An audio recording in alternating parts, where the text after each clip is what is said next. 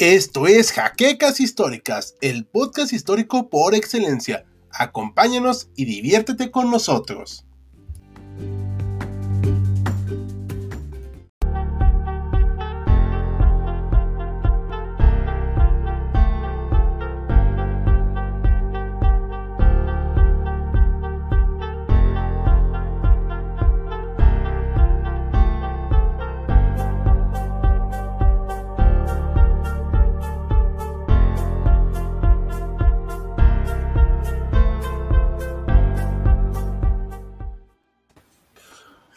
Muy buenas noches a todos los historiadores en esta extrañamente calurosa noche de otoño. Nos encontramos una vez más en vivo, y esta ocasión vamos a hacer como cada fin de mes, ya la ajustamos para que sea cada fin de mes, un iceberg, donde hablaremos, ¿de qué será en esta ocasión? Pues de los momentos que dejaron helados o helaron la sangre de los protagonistas que lo vivieron. Y pues, para sorpresa de todos, está el equipo completo de Hechos de Historia Contemporánea, así que si quieren todos saludamos a la vez, chicos. Porque si no, no terminamos hoy los saludos. Estamos todos, para que vean que no es solo una persona, ¿ok? Todos escribimos guiones y todos andamos aquí. Pues bueno, vamos a empezar este en vivo, este iceberg, con que nos explicara, me gustaría que nos explicara Maximiliano por qué eligió este tema y cómo vamos a hacerle. A ver, platícanos más. Pues miren, para no hacerles el cuento largo, me pidieron elegir varios temas que tengan que ver con la temporada. Ya saben, ¿no? Del terror, el fin de la luz, empieza esta temporada de los sustos, el Día de Muertos. Y pues bueno, pusimos a votación el tema y quedó momentos que helaron la sangre de sus protagonistas. Y con esto nos referimos momentos históricos que la gente de verdad no se esperaba, que tuvieron algún impacto de verdad muy fuerte, que causaron traumas, que causaron un impacto de verdad muy profundo en quienes los protagonizaron. Y que, bueno, de alguna manera pueden alterar incluso el curso, ya sea de una guerra, de una batalla, de la historia, del desarrollo de un país y un largo etcétera. Exacto, perfecto. Pues bueno, todos elegimos dos temas, vamos a hacerlos con cierta síntesis para no agotarlos. Esta es la miniatura del video, para que lo encuentren. No es el título del video, pero lo encontramos así. Y vamos a dar rápidamente unos saludos a Kesubin, que interesante, me tienta a verlo completo y repetirlo, muchas gracias. A Cronómetro YouTube, que quién sabe quién nos quiso decir. Acaban de empezar, nos dice Rogelio Vega, exacto. Interesante, parece clase en línea, y se pone con el codito. Ok, pues bueno, vamos a empezar. Está un poquito fuerte la música, entonces lo voy a bajar tantito para que no nos ahogue. Pues bueno, vamos a empezar por el principio, y en esta ocasión el primer tema es acerca de un suceso que ha sido repetido muchas veces, pero nos gustaría que empezara a hablar de él nuestro compañero Saúl Jaimes, que fue el que lo propuso. A ver, platícanos, date duro. Gracias. Pues empezamos ligero, tomando en consideración la descripción de Max. Es un tema que quizá no tuvo como tanto impacto, pero sí, en el momento en que ocurrió, sí dejó a las personas que lo vivieron como heladas, como sorprendidas. Y como dices tú, se ha repetido en otras ocasiones, pero creo que ninguna con la intensidad con la que pasó aquí, ¿no? Y de hecho tiene que ver, además, porque ocurre hoy hace 81 años, el 30 de octubre, o sea, justamente tiene que ver con lo que estamos hablando de la celebración, del Perú de 1938, nos tenemos que hablar de 1938, y estamos hablando de una emisión radiofónica que se da en Estados Unidos, concretamente por la CBS, Columbia Broadcasting Service, y queda a manos esta transmisión de un actor que en aquel entonces estaba muy joven, apenas rozaba los 20 años, y después iba a ser una figura de Hollywood más reconocida, que es Orson Welles. Y lo que pasa en esta narración es que Orson Welles le encargan, y no era la primera vez que lo hacía, ya tenía varias emisiones previas, hacer una narración para entretener como la población en, digamos, la media tarde, ya casi en la noche de este día, el 30 de octubre de 1938. Y lo que decide hacer Welles es una adaptación de una novela de ciencia ficción que se llama La Guerra de los Mundos, ¿no? De Herbert George Wells, aunque el apellido es casi idéntico. La Guerra de los Mundos es una narración de una invasión alienígena. De hecho, es la primera historia de ciencia ficción escrita con este tenor, de una invasión alienígena, pero que está narrada como desde la perspectiva, como si fuera narrada como con recortes periodísticos, como si fuera narrada como si estuviera pasando en la realidad de Estados Unidos. Bueno, de hecho, la novela es en el Reino Unido, en Bretaña. Welles la adapta a Estados Unidos, la traslada en tiempo, porque la novela también transcurre en el siglo XIX, la adapta al tiempo, la adapta a Estados Unidos y empieza a hacer una narración, una ficción de la invasión alienígena ocurriendo en el momento actual en Nueva Jersey, ¿no? La narración es extraordinaria, de hecho está rescatada, la podemos ver en YouTube, si quieren ahorita agregamos el enlace para que la puedan escuchar en YouTube. Es una narración extraordinaria, Wells finge voces, hay efectos de sonido y todo tiene como este efecto para hacerlo muy real, como si en verdad estuviera pasando la invasión en ese momento. Hay pedazos de música, luego hay como cortes en la transmisión para dar noticias de lo que está pasando, hay entrevistas como en sitio, es decir, todo está planteado como si fuera real. Y solamente hubo un pequeño anuncio de unos 30 segundos, un minuto, al inicio del programa, de la transmisión, en la que le dijeron a los radioescuchas, vamos a hacerle la voz a Orson Welles, que nos va a hacer una narración de ficción de la novela tal de Herbert Wells, ¿no? Y entonces, ¿qué ocurrió?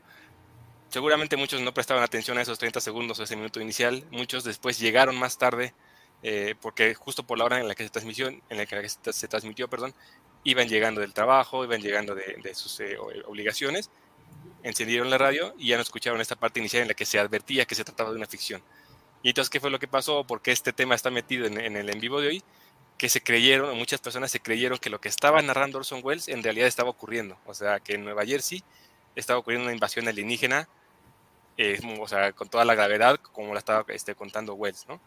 De hecho, la narración dura 59 minutos y la narración termina con el personaje que está haciendo Wells, que es un periodista, que muere por unos gases que avientan, según esto, los alienígenas, que concretamente son marcianos, ¿no? Wells termina dando la entidad marciana. Pero lo interesante, o la parte de por qué lo ponemos en este en vivo, porque las personas sí entraron en este pánico colectivo, en esta histeria colectiva, de que en verdad estaba teniendo lugar una invasión alienígena. Que si lo vemos desde el presente no era tan descabellado, porque para aquellos años la radio era el método de comunicación como más efectivo, más útil para los acontecimientos que, digamos, si hubiera pasado este acontecimiento, la manera en que los hubiera conocido la gente hubiera sido a través de la radio, ¿no? A través de la radio se daban las noticias, por ejemplo, a la par de estas fechas de lo que estaba pasando con la Guerra Mundial, ¿no? Entonces tenía como que ese paralelo. Y obviamente la gente tenía este temor por lo que estaba pasando con la Guerra Mundial, y lo vamos a ver más adelante con otro tema que tenemos seleccionado aquí. Entonces sí se dio esta histeria colectiva, sí hay registros de que las personas salieron de sus casas, intentaron escapar, abarrotaron las estaciones de policía, las líneas telefónicas para preguntar si era real. Una histeria colectiva, resultado de que la emisión se estima que tuvo una estimada de escuchas de 12 millones de personas en todo el país. Entonces, con que 5 o 10% de esa cantidad se hubiera creído completamente la narración, daba bastante como para que hubiera una histeria colectiva. Y sí ha habido, como después, con algunos estudios ya de parte sociológicos y de otro tipo, en el que sí hay como registros de personas que recuerdan y que sí, en efecto, creyeron que estaba ocurriendo y reaccionaron como en consecuencia. Perfecto, muchas gracias. Vamos a hacer antes de pasar a, si quieren comentar, unos saludos rápido. Saludos aquí a Edgar Ángeles, al doctor Mariano García. Hola Edgar, saludos. Facundo Moreno nos comenta: Orson Welles, ¿cómo fingir una invasión y no morir en el intento? Sí. Nuestro patrocinador Sergio Lugo dice que casi lo olvida, no te preocupes, muchas gracias. Y el perfecto ejemplo de lo fácil que es generar histeria colectiva. Sí. Bueno, y pues pasa mucho aquí en México. De hecho, por más difícil que pueda parecer, pero ya pusimos ahorita el enlace de esta transmisión. No sé si se posteó, si no ahorita lo vuelvo a poner. Y saludos a Amri Medina. Buenas noches, Amri. Igual, muchas gracias por acompañarnos. Creo que no se copió la transmisión de Orson Welles, pero la vuelvo a poner, ¿ok? Aquí está en el chat. Como que anda un poquito fallando, la señal. Pero bueno, vamos a... ¿Alguien quiere comentar algo o pasamos al segundo tema, chicos? Yo tenía entendido, o me habían contado alguna vez, no sé qué tan cierto sea, que mucha gente, empieza a escuchar la transmisión y de verdad cree que está siendo invadida, ¿no? Por los alienígenas. Sí. Lo que hacen es llamar al ejército, la policía, y entonces eso ocasiona que otra gente que esté en su casa salga y vea al ejército, entonces confirma que los están invadiendo, ¿no? Entonces ellos creen que justamente el ejército está en la calle porque están combatiendo a los extraterrestres y pues fomenta todavía más este pánico colectivo. Sí. Exactamente. Y es que además la narración es muy real, incluso tenía partes como que simulaba voces y tumultos y entrevistas en vivo, entonces eso también ayudó. Creo que fue una genialidad de Orson Welles porque adaptó el libro de H.G. Wells, y en ese es donde lo ponían, como tú decías, Esaú, que hay entrevistas, y oye, ¿y usted qué pasó? ¿Qué fue lo que vio? Pues vi que entraron por la ventana y la rompieron con unos... Entonces la gente lo veía y de momento decían, oye, pues qué bárbaro, ¿no? Más bien lo escuchaba, ¿no? Era como un relato. Sí, o sea, pero... Y con eso se fue Orson Welles al estrellato, ¿eh? De hecho. De hecho. Sí. Por cierto, tengo una opinión muy impopular de Orson Welles. Creo que Ciudadano Kane es una película muy, muy sobrevalorada. Pero, por favor, no me mate nadie. Díganme que sí la han visto. Sí la vimos, pero sí, esa era la época. También la vemos ahorita y ya no es lo mismo, ¿no? Me gusta más la adaptación de Los Simpsons. Otro ejemplo. El maquillaje deja mucho que desear. No lo digo por eso, lo digo por la historia. Pero Sergio Lugo nos comenta, otro ejemplo podría ser La Batalla de Los Ángeles. Ah, esta sí no la conozco. Creo que es una película. No, ahí sí fueron alienígenas. Ahí sí fueron reales. Ah, caray. Creo que es una película, pero digamos como que el esquema como está planteada la película es igual como planteó más contemporáneo. El programa radiofónico. Luego checaremos eso para darle más contextillo. Exacto. ¿Les parece? Bueno, ahora sí le cedo la palabra al doctor Mariano, que va a hablarnos acerca de esta cuestión de los judaizantes durante el reinado de Fernando el Católico, pero platícanos por favor, porque yo no sé el tema. Claro. En el siglo XIII, el Papa Gregorio IX crea por medio de una bula o de un decreto pontificio lo que se va a conocer como la Inquisición. Es un tribunal que va a estar controlado por la orden de los dominicos y que su principal objetivo era cuidar de una herejía que tenía mucho pegue en ese entonces en algunas zonas, sobre todo en Italia y en Francia, que era la de los albigenses, que si mal no estoy informado, tenía mucho que ver con que estos no aceptaban el Antiguo Testamento, que el Antiguo Testamento era un invento porque era un Dios diferente al Dios cristiano, lo cual pues de alguna manera era una herejía. Esta pleito contra estos albigenses se resuelve, pero ya en el siglo XV, hay otras herejías que tienen que ver con la persecución que había contra los judíos, específicamente en España. España, no olvidemos que de alguna manera fue la defensora de la fe católica por la cruzada interna que tuvo con la invasión musulmana. En esta invasión musulmana, bueno, había judíos, había maometanos, y cuando se les empieza a prohibir en las zonas reconquistadas que ejercieran sus religiones, algo muy diferente a lo que pasaba con el mundo de Al-Andalus. En el Al-Andalus se permitían todas las religiones. Ya cuando los castellanos y los aragoneses van reconquistando el territorio, prohíben el uso de la práctica. El que quería seguir siendo judío, pues no le quedaba otra que irse, en la mayoría de los casos dejando sus propiedades, las que le permitían tener, y en el mejor de los casos, pues sí, pudiéndose llevar lo que tenían, ¿no? Pero los que se quedaban se convirtieron al catolicismo, y estos al convertirse al catolicismo, seguían con todas sus riquezas, propiedades, pero muchos de ellos eran de dientes para afuera. Entonces, en la época en que ya el rey Fernando, el que va a ser el católico, toma el reinado de Aragón por herencia de su padre, una de las cosas que pide es un apoyo por parte del Papa para combatir estos judaizantes. Uno diría, bueno, ¿y por qué le interesaba tanto a Fernando el Católico? Esto era muy católico. Bueno, una explicación es que lo que le interesaban eran las riquezas.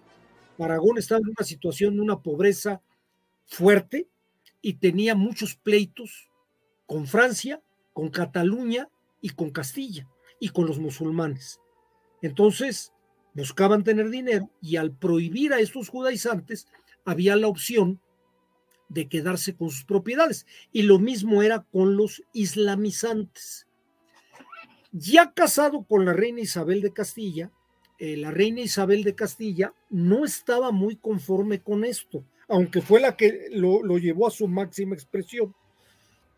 Ella como que no quería aplicarlo con tanta fuerza en Castilla. Después se aplicó, pero en un principio la Inquisición tradicional que conocemos se aplicó en el Reino de Aragón y con quemas, hombre, bastante importantes. Se hablan, según algunos autores, Prescott, que fue el que yo estuve citando, se habla de que en un periodo de unos 6 años sí se quemaron cerca de 16,000 gentes, que era la manera como se resolvían este tipo de asuntos.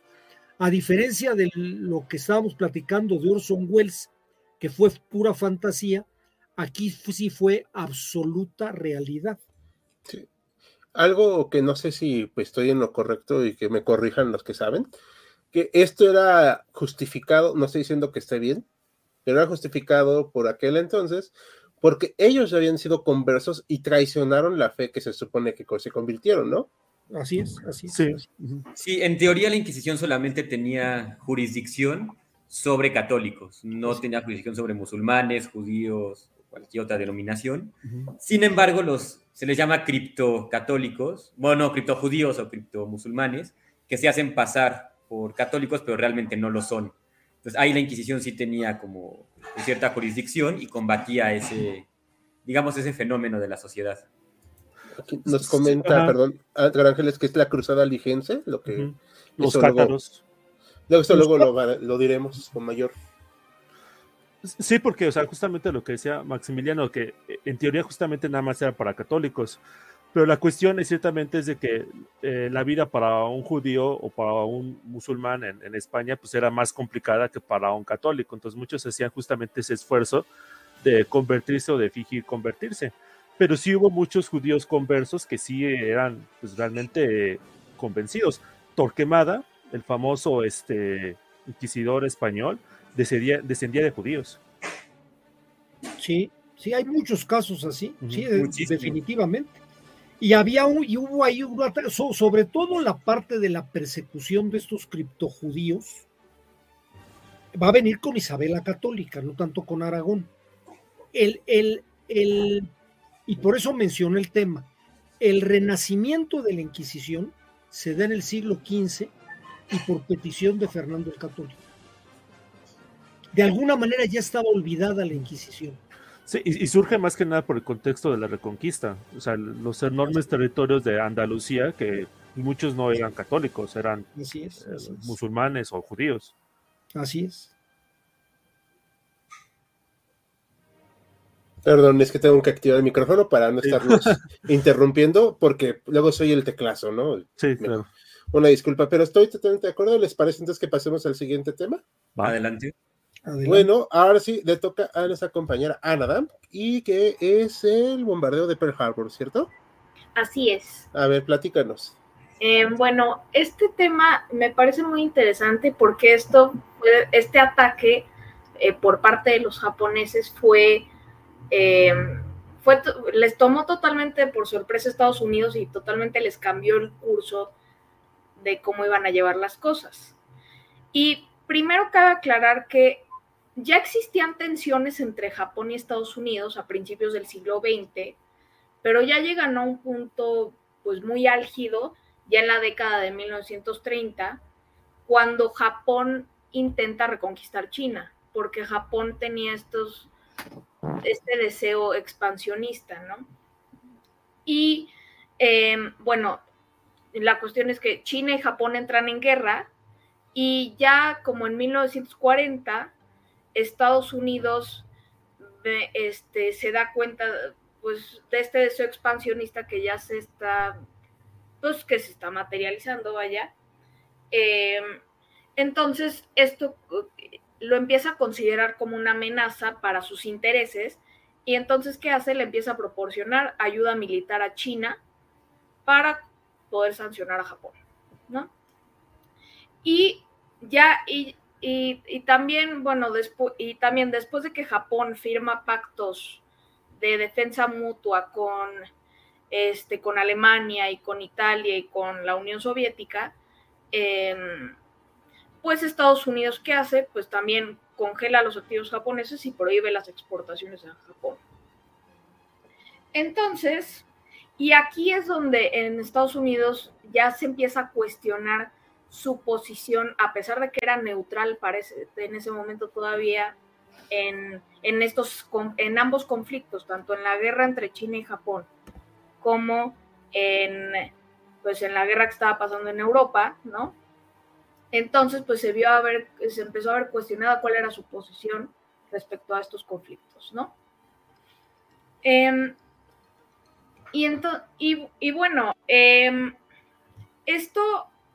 Esto realmente, Estados Unidos en ese momento no quería, no tenía realmente, el gobierno por lo menos no tenía la intención de entrar a la guerra. ¿Por qué? Porque todavía se estaban recuperando de la Gran Depresión y no se consideraban todavía en condiciones aptas para entrar a una guerra, ¿no?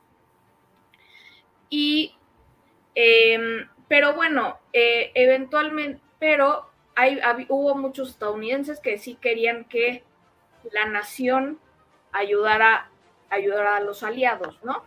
Entonces el presidente Roosevelt, ¿qué hace? Es capaz de proporcionar ayuda militar a Gran Bretaña y a China.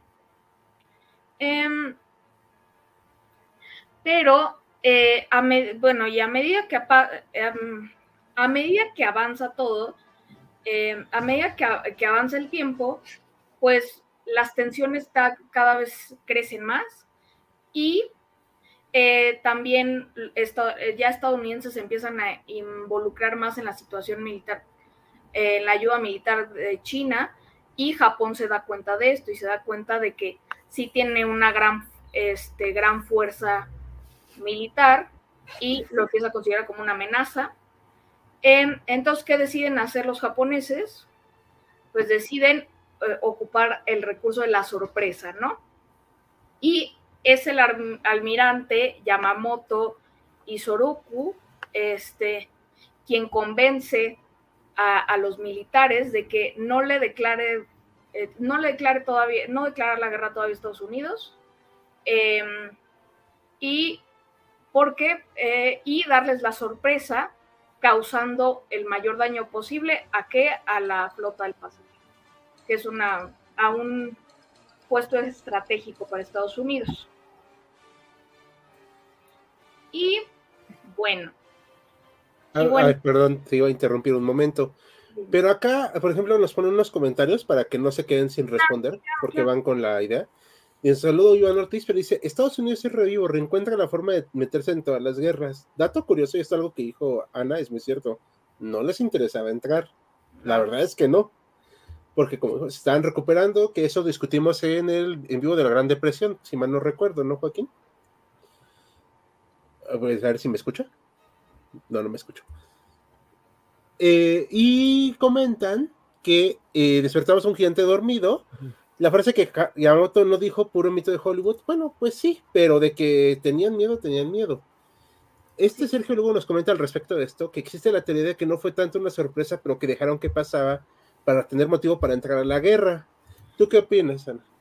Pues se dice que hubo ciertas evidencias, o recibieron ciertas evidencias, o había ciertas sospechas de que la guerra podía ser inminente, de que su entrada a la guerra podía ser inminente, de que podía pasar. Incluso del ataque. Por ejemplo, muchas veces los oficiales americanos, oficiales de inteligencia, una vez interceptaron un mensaje, el 6 de diciembre, de hecho, de 1941, interceptan un mensaje que al parecer indicaba que la guerra podía ser inminente. Pero lo que los estadounidenses no sabían o nunca se imaginaron realmente es que iba a ser en Pearl Harbor. Nunca se imaginaron eso, que ese era el objetivo. Y de hecho, cuando ya el mensaje de que iba a ser ahí, pues llega a la oficina de telégrafos en Honolulu, en Hawái, pues ya el ataque ya había comenzado. Y bueno, y esto pues totalmente los toma por sorpresa porque pues ya la mañana del 7 de diciembre, como a las 7 de la mañana pasan la primera oleada de aviones japoneses y en pocos minutos pues gran parte de la flota estadounidense pues es dañada, es bombardeada, destruida, y de hecho destruyeron dos acorazados, el que es el Oklahoma y el Arizona, destrozaron, y además de otras embarcaciones de la flota, ¿no? Y además también campos de aviación también bombardearon. Entonces, digo, a pesar de que les tomó completamente por sorpresa a los estadounidenses, pues aún así pudieron pues un poco despertarse y contraatacar. Pero pues definitivamente en cuanto a pérdidas, la pérdida más grande fue para los estadounidenses, porque, por ejemplo, más o menos unos 2,000, muchos decían que como unos 2,400 estadounidenses murieron ese día, mientras que ese día nada más 64 japoneses. Entonces, sí, definitivamente en eso los que sí salieron perdiendo en este evento en particular, pues sí fueron los estadounidenses, y esto completamente movió todo, o sea, conmocionó todo, porque esto empuja a Estados Unidos a la guerra, porque que lo había logrado ya evitar durante años, porque sabemos, la guerra había empezado en 1939, ya era 1941, ya medio había podido evitarla. Y ya al día siguiente del ataque, pues Roosevelt pide al Congreso que se haga una declaración de guerra contra Japón. Y de hecho, había una que se llamaba Jeanette Rankin, una que fue la primera mujer que estuvo en el Congreso. Ella votó en contra de que entraran a la guerra, y ella también había votado en contra de la entrada de Estados Unidos en la Primera Guerra Mundial. Entonces, bueno, al menos era congruente. Sí, fue congruente. Pero bueno, entonces pues esto definitivamente, este es un evento que me pareció muy interesante porque fue algo que definitivamente pues conmocionó a Estados Unidos y les volteó todo. Sí, y aparte hizo que se hiciera totalmente la máquina de guerra de Estados Unidos. Sí, totalmente. Y de hecho le dio para pelear en dos frentes, o hasta tres, diría yo. Sí. A ver, aquí comentan, antes de pasar a comentarios de nosotros, Edgar Ángeles comenta que tenía protectorado de Manchukuo, creo que sí lo pronuncié bien, disculpen, creo que sí. Desde finales de la década de los 20, no sé ni japonés ni chino. Y cuando declaró la guerra en Europa, Japón arrebató todas las colonias que pudo a los holandeses y franceses, eso es cierto. Y a los británicos. Sí. ¿Sí? Y Hong Kong, Singapur, sí. Y Malasia, si mi memoria no me falla. Todo lo que pudo. Ajá. Se dice que Perú sospechaba lo de que se dejó, que ya sabía Estados Unidos. Yo sí creo que sí los agarró por sorpresa. O sea, la verdad, sí. Creo. Está la... Perdón, Jal. Sí. Pues... Tú primero. Está la teoría, en ese sentido, se ha acusado a Hoover con su relativamente joven FBI de que tenía cierta información. Yo, en el sentido de lo que has comentado, Ana, sí sé por otros historiadores que Estados Unidos sabía, algunas fuentes de inteligencia decían que sí, efectivamente, Japón va a atacar pronto, pero no sabían exactamente dónde. Y de hecho juzgaban que Pearl Harbor, en tanto base militar muy bien guarnecida, decían, no van a atacar ahí, sería un suicidio. Pues bueno, sorprendidos. Ahora, también lo que mencionabas de que sí, fue pérdida para Estados Unidos, pero para Japón no fue una victoria porque se les escaparon los tres portaaviones. No estaban en su sitio los tres portaaviones, lo que más importaba junto con el combustible, que tampoco destruyeron. Ahí dicen, al parecer, que fue por... exceso de prudencia, no me acuerdo si de Yamamoto o del otro comandante, que igual los tanques de combustible quedaron intactos, y de hecho eso en la inteligencia japonesa generó bastante escozor y dijeron, ¿qué pasó ahí? ¿Por qué no rastrearon bien los portaaviones? ¿Por qué no destruyeron el combustible? Ahora sí vamos a tener. Sí, aquí por cierto, aquí nos dice Edgar Ángeles que no fue sorpresa, que no están los portaaviones, pues que no estuvieran, no quiere decir que no fuera sorpresa. Y aquí aplicamos la poderosísima máxima de los historiadores. ¿Tienes una prueba de que no fuera una sorpresa? Y rodaron cabezas, de hecho, en el almirantazgo estadounidense. Sí, rodaron varias cabezas. Sí, porque Roosevelt estaba fúrico. Sí. Churchill estaba abriendo una botella de champaña extra, digo, ya sabemos que era alcohólico, entonces... No, es en serio. Sí, práctica. Sí, se alegró, fuera de bromas. Sí. O sea, por eso también conmocionó, porque en cuanto se enteró dijo, no puedo decir la palabra más correcta, porque pues, si no, pero dijo, no, sí, hasta tomó un vuelo hacia Estados Unidos para hablar con el presidente y todo. Y de manera muy ridícula, Adolfito le declaró la guerra a Estados Unidos y Estados Unidos, bueno. Porque, de hecho, si no me recuerdo, el principal objetivo que tenía Estados Unidos durante el 41, antes de Pearl Harbor, era Alemania, no tanto Japón. O sea, ellos estaban más preocupados por ir a una guerra con Alemania que contra los japoneses. Uh-huh. Sí. Y luego arrastraron a México a la guerra también. Tenían la mirada fija en la frontera sur, de hecho, estaban muy temerosos de que se infiltraran ahí los señores, seguidores del austriaco.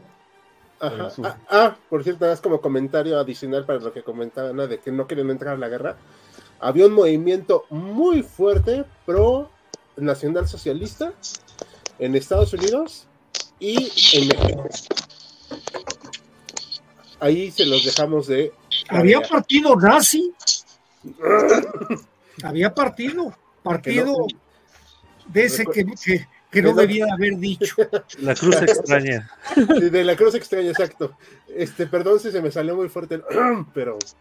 sí, acuérdense, era el sinarquismo. A lo que sigue antes de que... A lo que sigue antes de que papá YouTube se enoje otra vez. Sí, okay. Sí. Que nos descubra. Vamos, Joaquín, ahora sí con Boudica, que creo que ya por fin lo pronunció bien. Sí, ya. Bueno, gracias. A la quinta vez ya salió bien. Perfecto.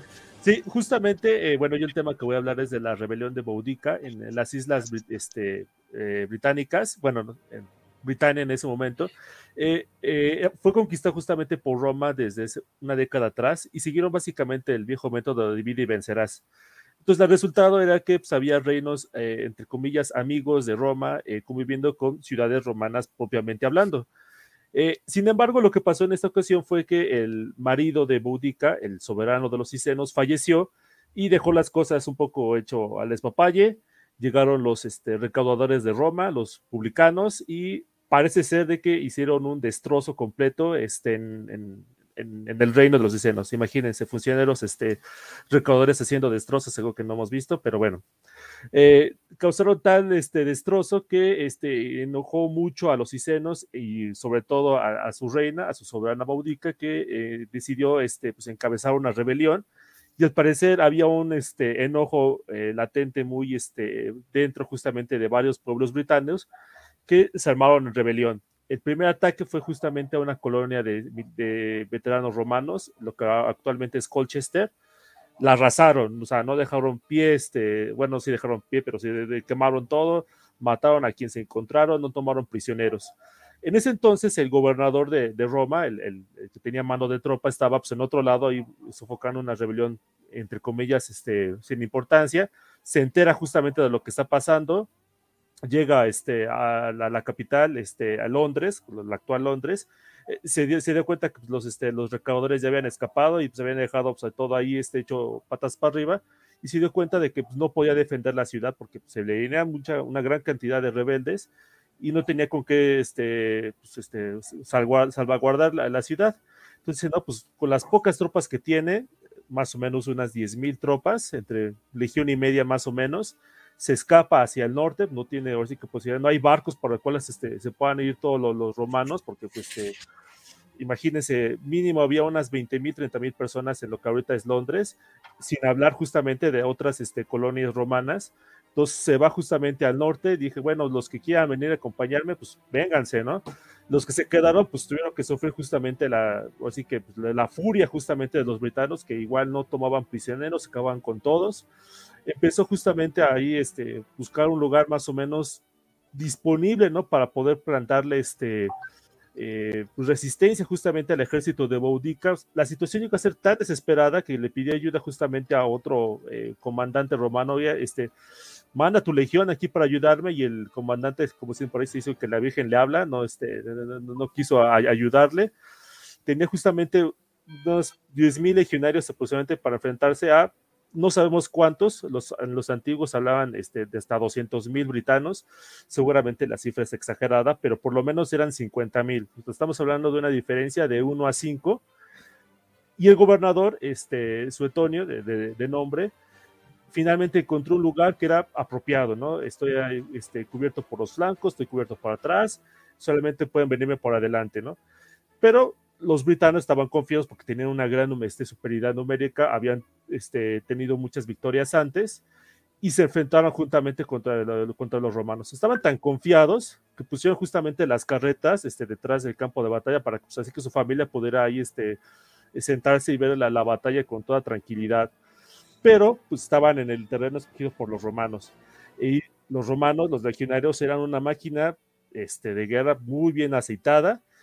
Y se dieron cuenta pues, de que no pasaba nada, de que atacaban, apenas morían romanos, pero de su lado morían un montón de personas, se lanzaba un ataque a otro, otro ataque, y no pasaba nada, y empezaron a avanzar los legionarios romanos, y se dieron cuenta pues, que la situación estaba empezando a cambiar las tornas, como se dice, y empezaron a huir.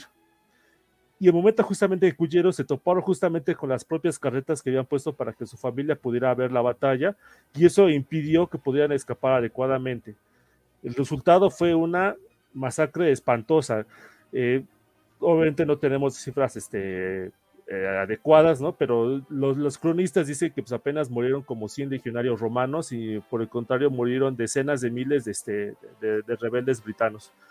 Y con eso, la rebelión que estuvo a punto de poner fin al dominio justamente de los romanos en las islas británicas, pues desapareció el peligro y Roma logró conservar Roma durante otros siglos más o menos tranquilos.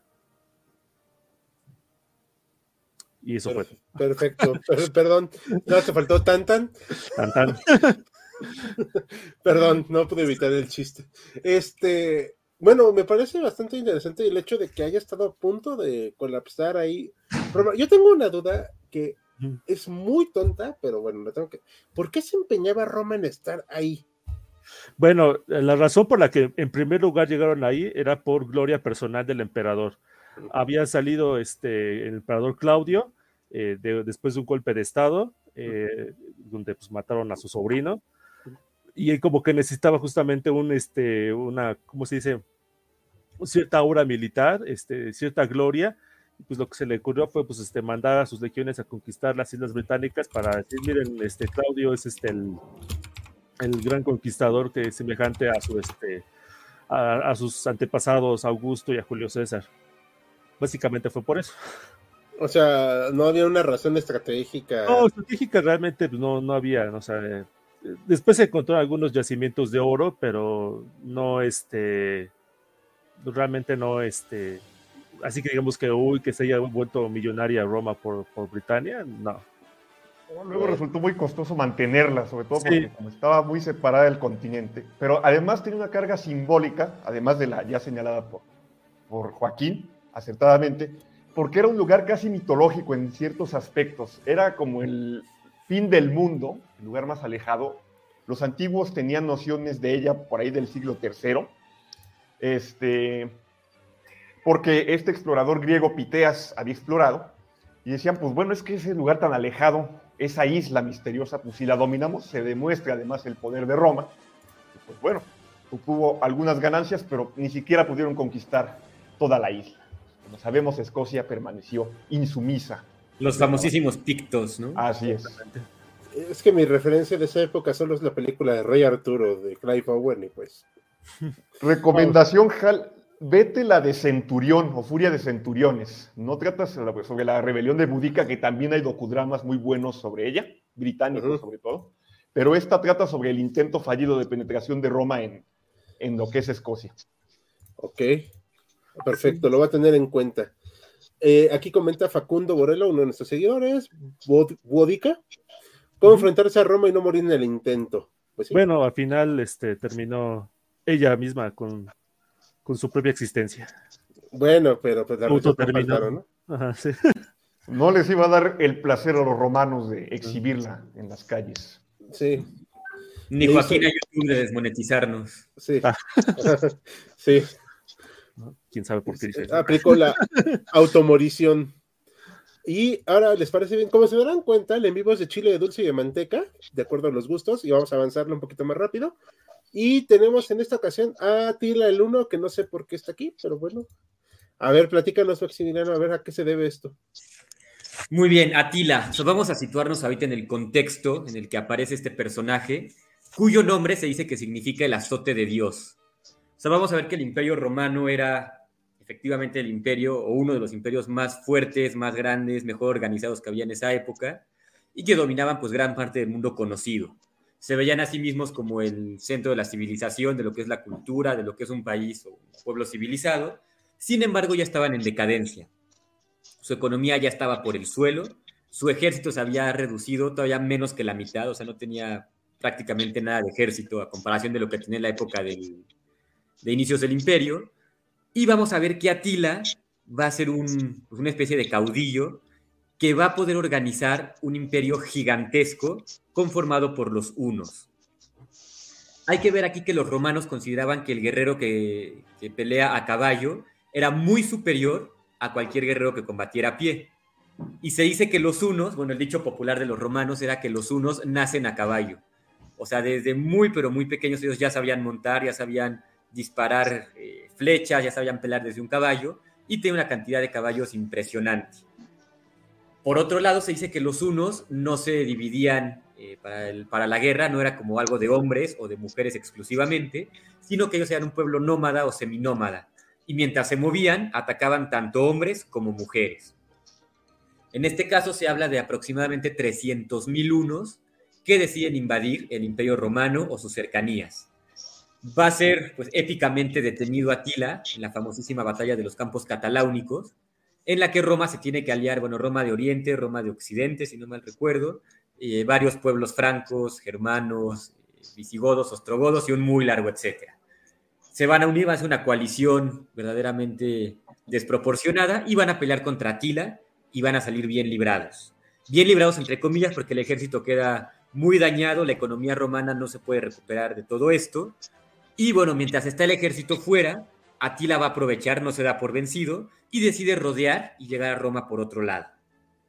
Entonces, el general, que es muy famoso, el que logró vencer a Atila, es Aecio, ya no se encontraba en Roma para defenderla, y una vez que el emperador se da cuenta de que Atila está ya en las inmediaciones de Roma, lo que va a hacer es huir de ahí. Entonces les voy a pedir que se imaginen esa escena, imagínense el ejército más poderoso, el que se considera el más sanguinario, el más bárbaro, el más salvaje que se puedan imaginar, que un día se despiertan y lo ven acampando afuera de su casa. O sea, verdaderamente es algo que pudo haber provocado terror, si no es que pánico, en los romanos de aquella época. Por si fuera poco, se dice que el caballo de Atila, cuyo nombre era Otar, por donde pisaba no volvía a crecer el pasto jamás, tal vez como referencia al derramamiento de sangre que había por ahí por donde pasaba Atila.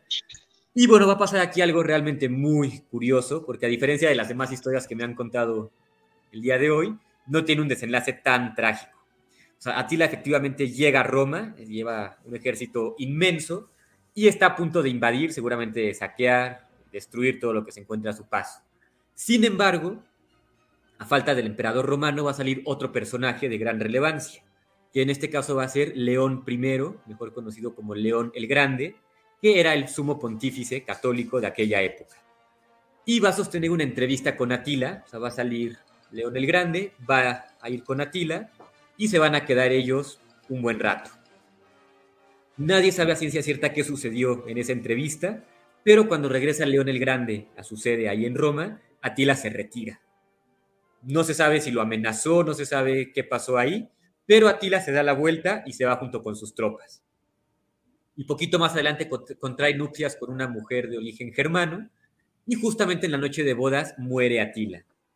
Pues, además del pánico que causa la invasión de los hunos a lo que pudo haber sido Roma en ese momento, nos deja con la intriga y el misterio de qué le dijo León el Grande para que Atila se retirara, o sea, qué pudo disuadir a este conquistador de entrar a Roma, y todavía nos deja con la duda de qué pasó en la noche de bodas que Atila no salió vivo. Pues hasta ahí la historia de Atila. Perfecto, y oye, bueno, o sea, pero sí era así tan sanguinario como se dice. Pues mira, para que los romanos tachen algo de sanguinario, yo me imagino que algo tuvo que haber hecho, ¿no?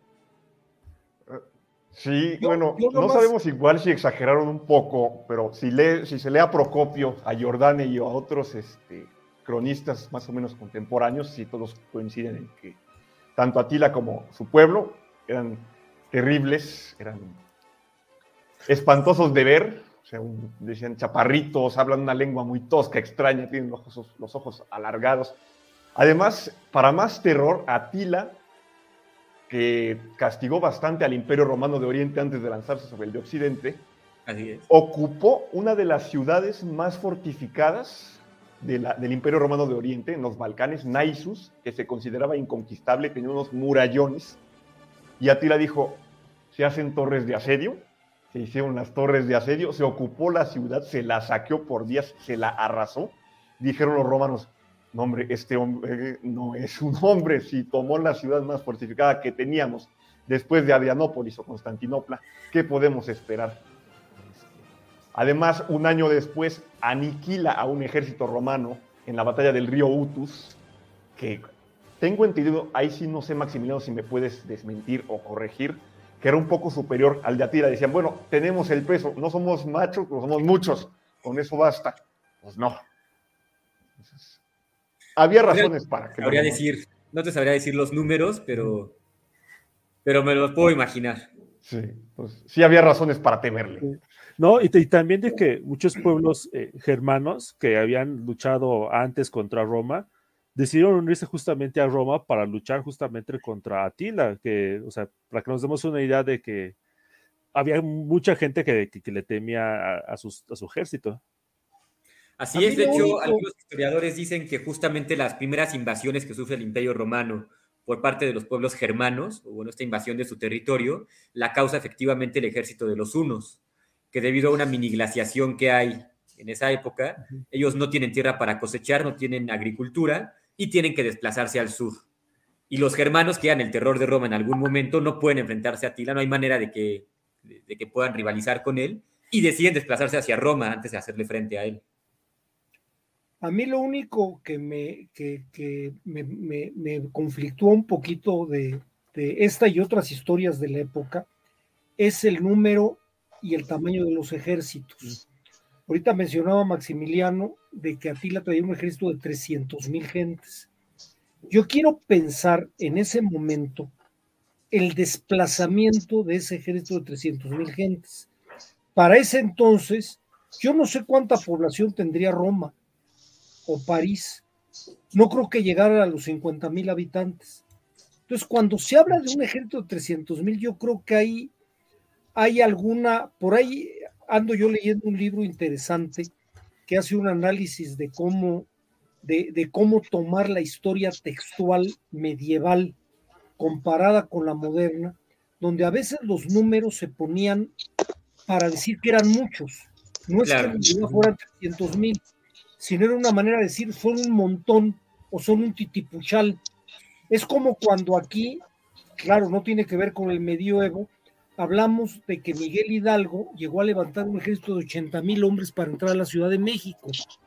Híjole, me cuesta mucho trabajo, imaginármelo. Sí, claro, digo, yo doy mi opinión, sin que nadie le haya pedido, pero hay que recordar, que pues también la historia es una narrativa.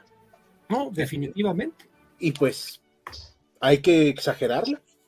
Ahora, en este caso yo creo que sí es muy destacable, para empezar, el hecho de que participaban hombres y mujeres, uh-huh, y que no había, digamos así, como una estratificación de la sociedad en la que hubiera, digamos, guerreros, campesinos, esclavos, sino que ahí se mueven todos juntos y atacan todos juntos. Entonces, yo creo que eso le puede, digo, es difícil que lleguen a los 300,000, sin duda, pero con eso ya pueden superar fácilmente al ejército romano, que ya estaba en plena decadencia en aquella época. Eso sí lo compro. Ahí totalmente lo superan. Y no sé si a esa cifra se le puede añadir que ya están aliados con Atila, por ejemplo, los vándalos, ¿no? Que igual sus números no son nada despreciables. Ostrogodos, esirios y otros de Europa del Este. Así es. Perfecto, pasamos al siguiente tema, chicos. Vamos. Bueno, por último, antes de que sigamos, ya oficialmente Elon Musk posee Twitter, ya. Es totalmente oficial. Por si ¿Elon Musk qué? Posee Twitter, ya. Ah, hombre. Ya es ahorita oficial. Ahora sí me regresó el alma al cuerpo. Atila el Uno, el hombre que pudo exterminar a Roma. Y los números hay que tomarlos con pinzas, exactamente. Sí. Y le toca a David. Vamos a avanzarle un poquito más rápido, chicos, para que no sea tan largo. Ahora sí. Pues a mí me toca el desastre de Chernobyl del 26 de abril de 1986. Esta error tanto humano como ingeniero, maquinaria, hubo un montón de errores esa noche. Y para iniciar de una vez, se planeaba hacer una prueba del reactor de fabricación soviética sobre esta planta nuclear que está en las cercanías de la ciudad de Pripyat, al norte de Ucrania. La planta misma lleva el nombre de Vladimir Lenin. Y se le conoce más comúnmente como Chernobyl. Aquella noche, como no se pudo hacer la prueba durante el día, se tuvo que retrasar hasta la madrugada. Los reactores continuaron trabajando. Y para cuando el momento de bajarles la potencia, ¿cómo decirlo? Toda esta carga energética que tenían, lo hacen al parecer demasiado rápido. Esas son cuestiones bastante técnicas que no podría explicárselas al 100, pero bajan demasiado rápido la potencia, eso genera vapor dentro del mismo reactor nuclear, el vapor de hidrógeno, y prácticamente genera una especie de olla express dentro del reactor nuclear. Entran en pánico los que están encargados de la prueba, Yatlov, que es el camarada de Yatlov, el que está a cargo de la prueba, y ordena que se apague de una vez el reactor para evitar justamente una explosión. Lo que hace es bloquear las entradas, o más bien las salidas del gas. El gas se acumula y explota por los aires. El reactor número 4. Todo el mundo queda sorprendido de lo que acaba de pasar. No se creen de un primer momento que de verdad haya estallado el reactor. Todo el mundo piensa que fue una explosión que simplemente está provocando un incendio en el techo del reactor, y se manda un par de personas a que investiguen, ¿no? ¿Qué acaba de suceder? Van, regresan con las caras quemadas, anaranjadas, con una, que se le llama un bronceado nuclear, y le informan a su comandante, a su superior, que ya no está el reactor. Los tacha de locos, los tacha de que están traumados, y manda a alguien más, ¿no? Igual le regresan con el mismo idea de que no está el reactor, ya no hay un reactor, ya no está el núcleo, y que comienzan a dimensionar el tamaño desastre que se acaba de ocurrir. La burocracia soviética obviamente trata de velar, de ocultar el tamaño desastre, y cierra prácticamente la ciudad, la incomunica, corta la telefonía, corta los caminos, nadie está permitido que salga de la ciudad ni que se comunique para, según ellos, evitar que se dé mala información o falsas informaciones. Sin embargo, un par de días después, varias estaciones suecas de medición de radiación se dan cuenta del incremento brutal que hay sobre Europa y en el aire de este tipo de radiación. Y de elementos que no son comunes en el ambiente. Comienzan a rastrearlo, igualmente no sé cómo, pero lo comienzan a rastrear y se dan cuenta que proviene de Ucrania, al norte de Ucrania, y al norte de Ucrania que hay la central nuclear de Chernobyl. Y comienzan a presionar para que se explique, ¿no?, qué de estos niveles, y no le queda más a la URSS que admitir que hubo una explosión, que hubo un accidente, y que se está trabajando en ello. En un primer momento se creyó que pudo haber sido el contexto de la Guerra Fría, que pudo haber sido un sabotaje, que pudo haber sido un atentado terrorista. Algunos pensaron que ya se había desatado la guerra con Occidente. pero nada de eso, ¿no? Fue un error bastante grosero y que les costó la vida en un primer momento a unas 30 personas dentro de lo que es la central nuclear y posteriormente a muchas más con la radiación que se esparció en la zona. A los 3 días comenzaron la evacuación de Pripyat, de unas 130,000 personas. Llevaron miles de autobuses para sacarlos y en una tarde lograron sacar a la población de ahí. La misma central nuclear comenzó a tratarse de que hubiera una explosión aún mayor porque se temía que el material que se estaba fusionando llegara a otro depósito de agua y hubiera una explosión 3 veces mayor. Que eso significaba, según ellos, que media Europa iba a quedar deshabitada. Desde Ucrania hasta Alemania tendría que haber sido evacuada. Ahora bien, una vez que logran evitar supuesta segunda explosión, comienza la labor de los liquidadores, que era... limpiar la zona de radiación. Esta tarea duró más o menos unos 7 meses y después construyen un domo encima del reactor nuclear, perdón, que continúa emitiendo grandes cantidades de radiación. Salud.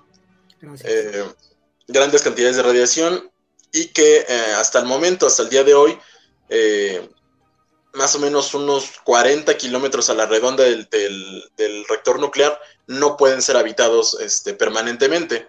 Hasta que en 2011 comenzó una pequeña apertura que atrae a la gente ahora y es un sitio de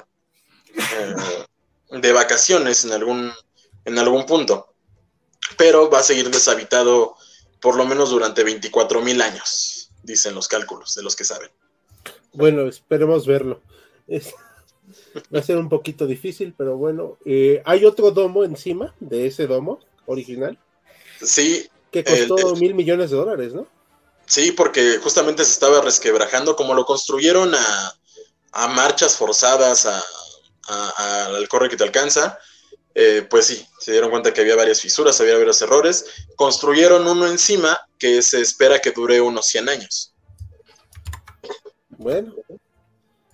Bueno, y pues hubo unos bombazos por ahí, pero ¿algo que quieran comentar o seguimos, chicos? Yo creo que si algo heló la sangre de este capítulo que está platicando es la opacidad con que el gobierno soviético lo quiso manejar. Sí, eso fue una de las parte razones más criminal que pudo haber habido, ¿no? Y justamente algo que tiene la serie de HBO que salió creo que en 2019... que justamente de Chernobyl, es esa parte de retratar la lentitud, la incompetencia de la burocracia soviética. Ajá, o la mentira, como dice el protagonista, ¿no? Uh-huh. Un saludo de Mike Ruiz, que dice que le recordó la miniserie, ¿sí es cierto? Uh-huh. Eso es muy cierto, chicos, y pues, digo, obviamente con sus matices, ¿no? Vamos a seguir, si les parece. Sí. Vamos. Con la batalla de Pirro. A ver, cuéntanos. Tenemos las guerras pírricas. Pirro es un famoso rey helénico, de hecho se considera un heredero de Alejandro Magno. Él era rey de un reino que actualmente está en Albania, que en ese momento se llamaba Epiro. Digo, es curioso, ahorita Albania es una nación de etnia eslava, pero en esa época era un pueblo helenizado. Pirro lo conocemos además por el término victoria pírrica, ¿no? Victoria que es muy costosa contra algún enemigo, que te cuesta un montón de bajas. Pero no es esto lo que quiero señalar, sino algo que llevaba consigo Pirro. Vámonos a la Roma republicana, en ese momento estaba terminando de conquistar Italia, y ya le faltaba solamente el sur. En ese momento las legiones eran tenían muy buen entrenamiento, se imponían en la mayor parte de las batallas, habían derrotado ya a los temidos galos. Decían algunos romanos, pues, ¿a qué temerle? Pues bueno, resulta que cuando intentan conquistar las ciudades griegas del sur, una de estas, llamada Tarento, llama justamente a Pirro, y Pirro, que tiene interés en expandirse al oeste e imitar las hazañas de Alejandro Magno en Occidente, dice, pues voy. Se junta a 25,000 soldados pesados, falange, y trae consigo una serie de elementos provenientes de la India. Ahorita voy a describir qué son. Cuando los romanos lo van a enfrentar en la llamada batalla de Heraclea, en el sur, ven en su formación no solamente a la falange, va a ser la primera vez que una legión romana se enfrenta a una falange macedónica, sino que ven unas criaturas grises, gigantescas, que tienen como colmillos, que barritan unas trompas extrañas y que son muy pesadas, unas orejas, y se ponen pálidos todos los soldados. Y dicen, se les saltan los ojos, dicen, ¿pero qué es esto? Pues que son pues, como bueyes, ¿no? Les dicen bueyes lucanos, y además en sus lomos unos castelletes con arqueros, y además los ven avanzar. ¿Qué era lo que tenían enfrente? Pues naturalmente elefantes. Era la primera vez que los soldados romanos venían, y en general los pueblos de Italia veían un animal de este tipo. Es muy conocida la hazaña de Aníbal, que se trae elefantes del norte de África, que se cruzan los Alpes, pero con Pirro podríamos decir que es mucho más impactante, no solo porque es la primera vez que los ven, sino porque además son elefantes más grandes que los elefantes africanos. Ello a tal punto que, como señalo, había castelletes con los arqueros arriba. Entonces los romanos pues, se enfrentan como pueden a los elefantes de Pirro. De hecho, es muy interesante porque si bien su caballería huye, no porque los jinetes se espanten, sino porque son los caballos los que nomás no quieren enfrentarse a los elefantes por el olor o el tamaño, los legionarios pues se mantienen firmes, obviamente sufren un montón de bajas, pero Pirro cuando acaba la batalla, además de ver que la legión le ha ocasionado un montón de pérdidas entre sus oficiales y soldados, ve que junto a los cadáveres de los elefantes, porque también los romanos se las arreglan para matar a algunos, Pirro llevaba unos 30, ve que ningún soldado romano tiene heridas en la espalda. Dice, estos no se huyeron. O sea, el efecto sorpresa de los elefantes, pese a que sí seguramente los espantó, pues se mantuvieron firmes. De hecho, no me acuerdo si es Plutarco, si es Tito Livio el que cuenta que uno de los centuriones, con mucha sangre fría, se aguanta el miedo, le corta una trompa a un pobre elefante, lo cual genera, por cierto, un poco de confusión. Esto era el episodio escalofriante que tuvieron los romanos en su primer encuentro con elefantes y además de la India. Aquí comenta sí. Al respecto, perdón, antes de pasar al comentario de nosotros, Facundo Morelo nos da dos comentarios. Pirro enfrentar a Cartago, Roma, Esparta y no morir en el intento. Y otra batalla igual, y no habrá ejército, Pirro, rey del...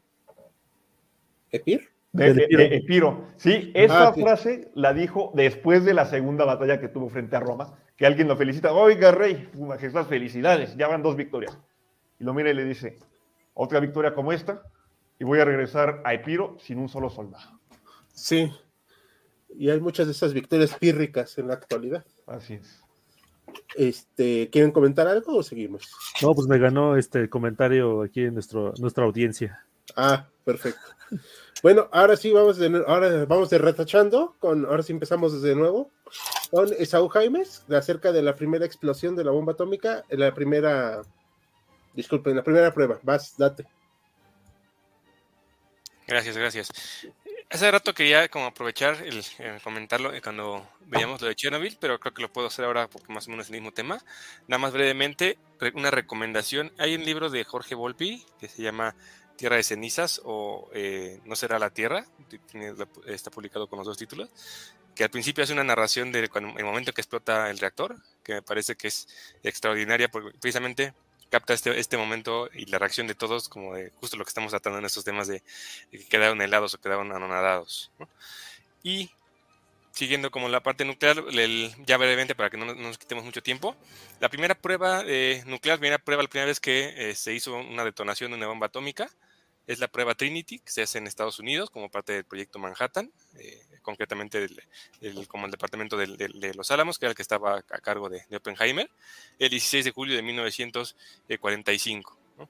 Ya se conocía por estudios científicos lo que era el proceso de la fisión, que era el que generaba la bomba atómica, ya sabían que se podía generar una gran cantidad de energía, que esa energía se podía usar de manera violenta en la construcción de una bomba, pero no sabían exactamente cómo se hacía este proceso. O sea, faltaba la parte difícil, la parte que no se podía hacer ya en ningún escrito, que tenía que hacerse en vivo, directamente en una detonación, en una prueba.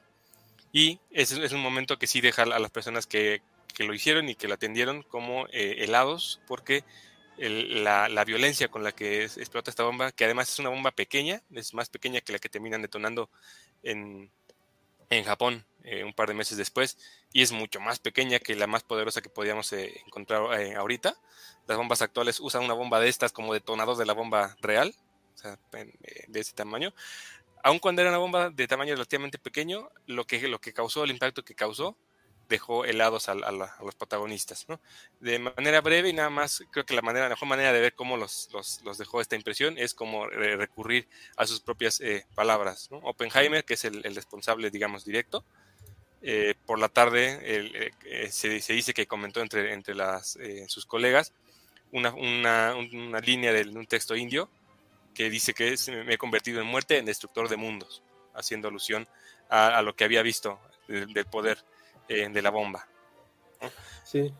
Exactamente, ¿no? Y salió una película. Exactamente. Y tenía por aquí, se me perdió, una pequeña narración que hace un general que vio el evento, que se me hace como que resume perfectamente lo que decíamos, y con eso cierro, ¿no? Es el general Thomas Farrell, que presenció la explosión, porque a prudente distancia pusieron como literalmente una grada para que vieran la explosión, se protegieron la máscara con unas micas, se pusieron pomada para temas de radiación y de calor, y Thomas Farrell describió la explosión de Trinity. Les comparto lo que él describió.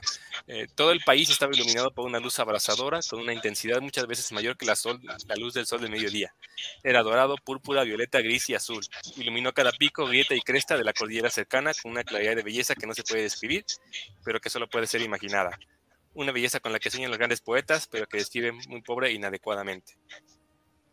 Basta para agregar que la prueba se hizo alrededor de las 5:30 a.m, todavía estaba como oscuro, y después de la detonación, la mayoría de lo que expresan los testigos es que se hizo de día al momento de la detonación. Sí, sí, de hecho fue bastante impresionante en su momento. Sí. Nos comenta Sergio que existía el temor que no se detuviera la reacción nuclear. Sí. Y sí. Facundo Borello, no sé, algunos lloraron, otros rieron, otros no dijeron nada, según Oppenheimer.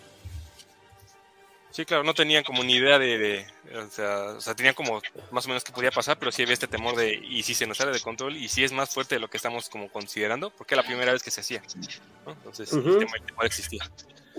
Bueno, ¿algo más que quieran comentar?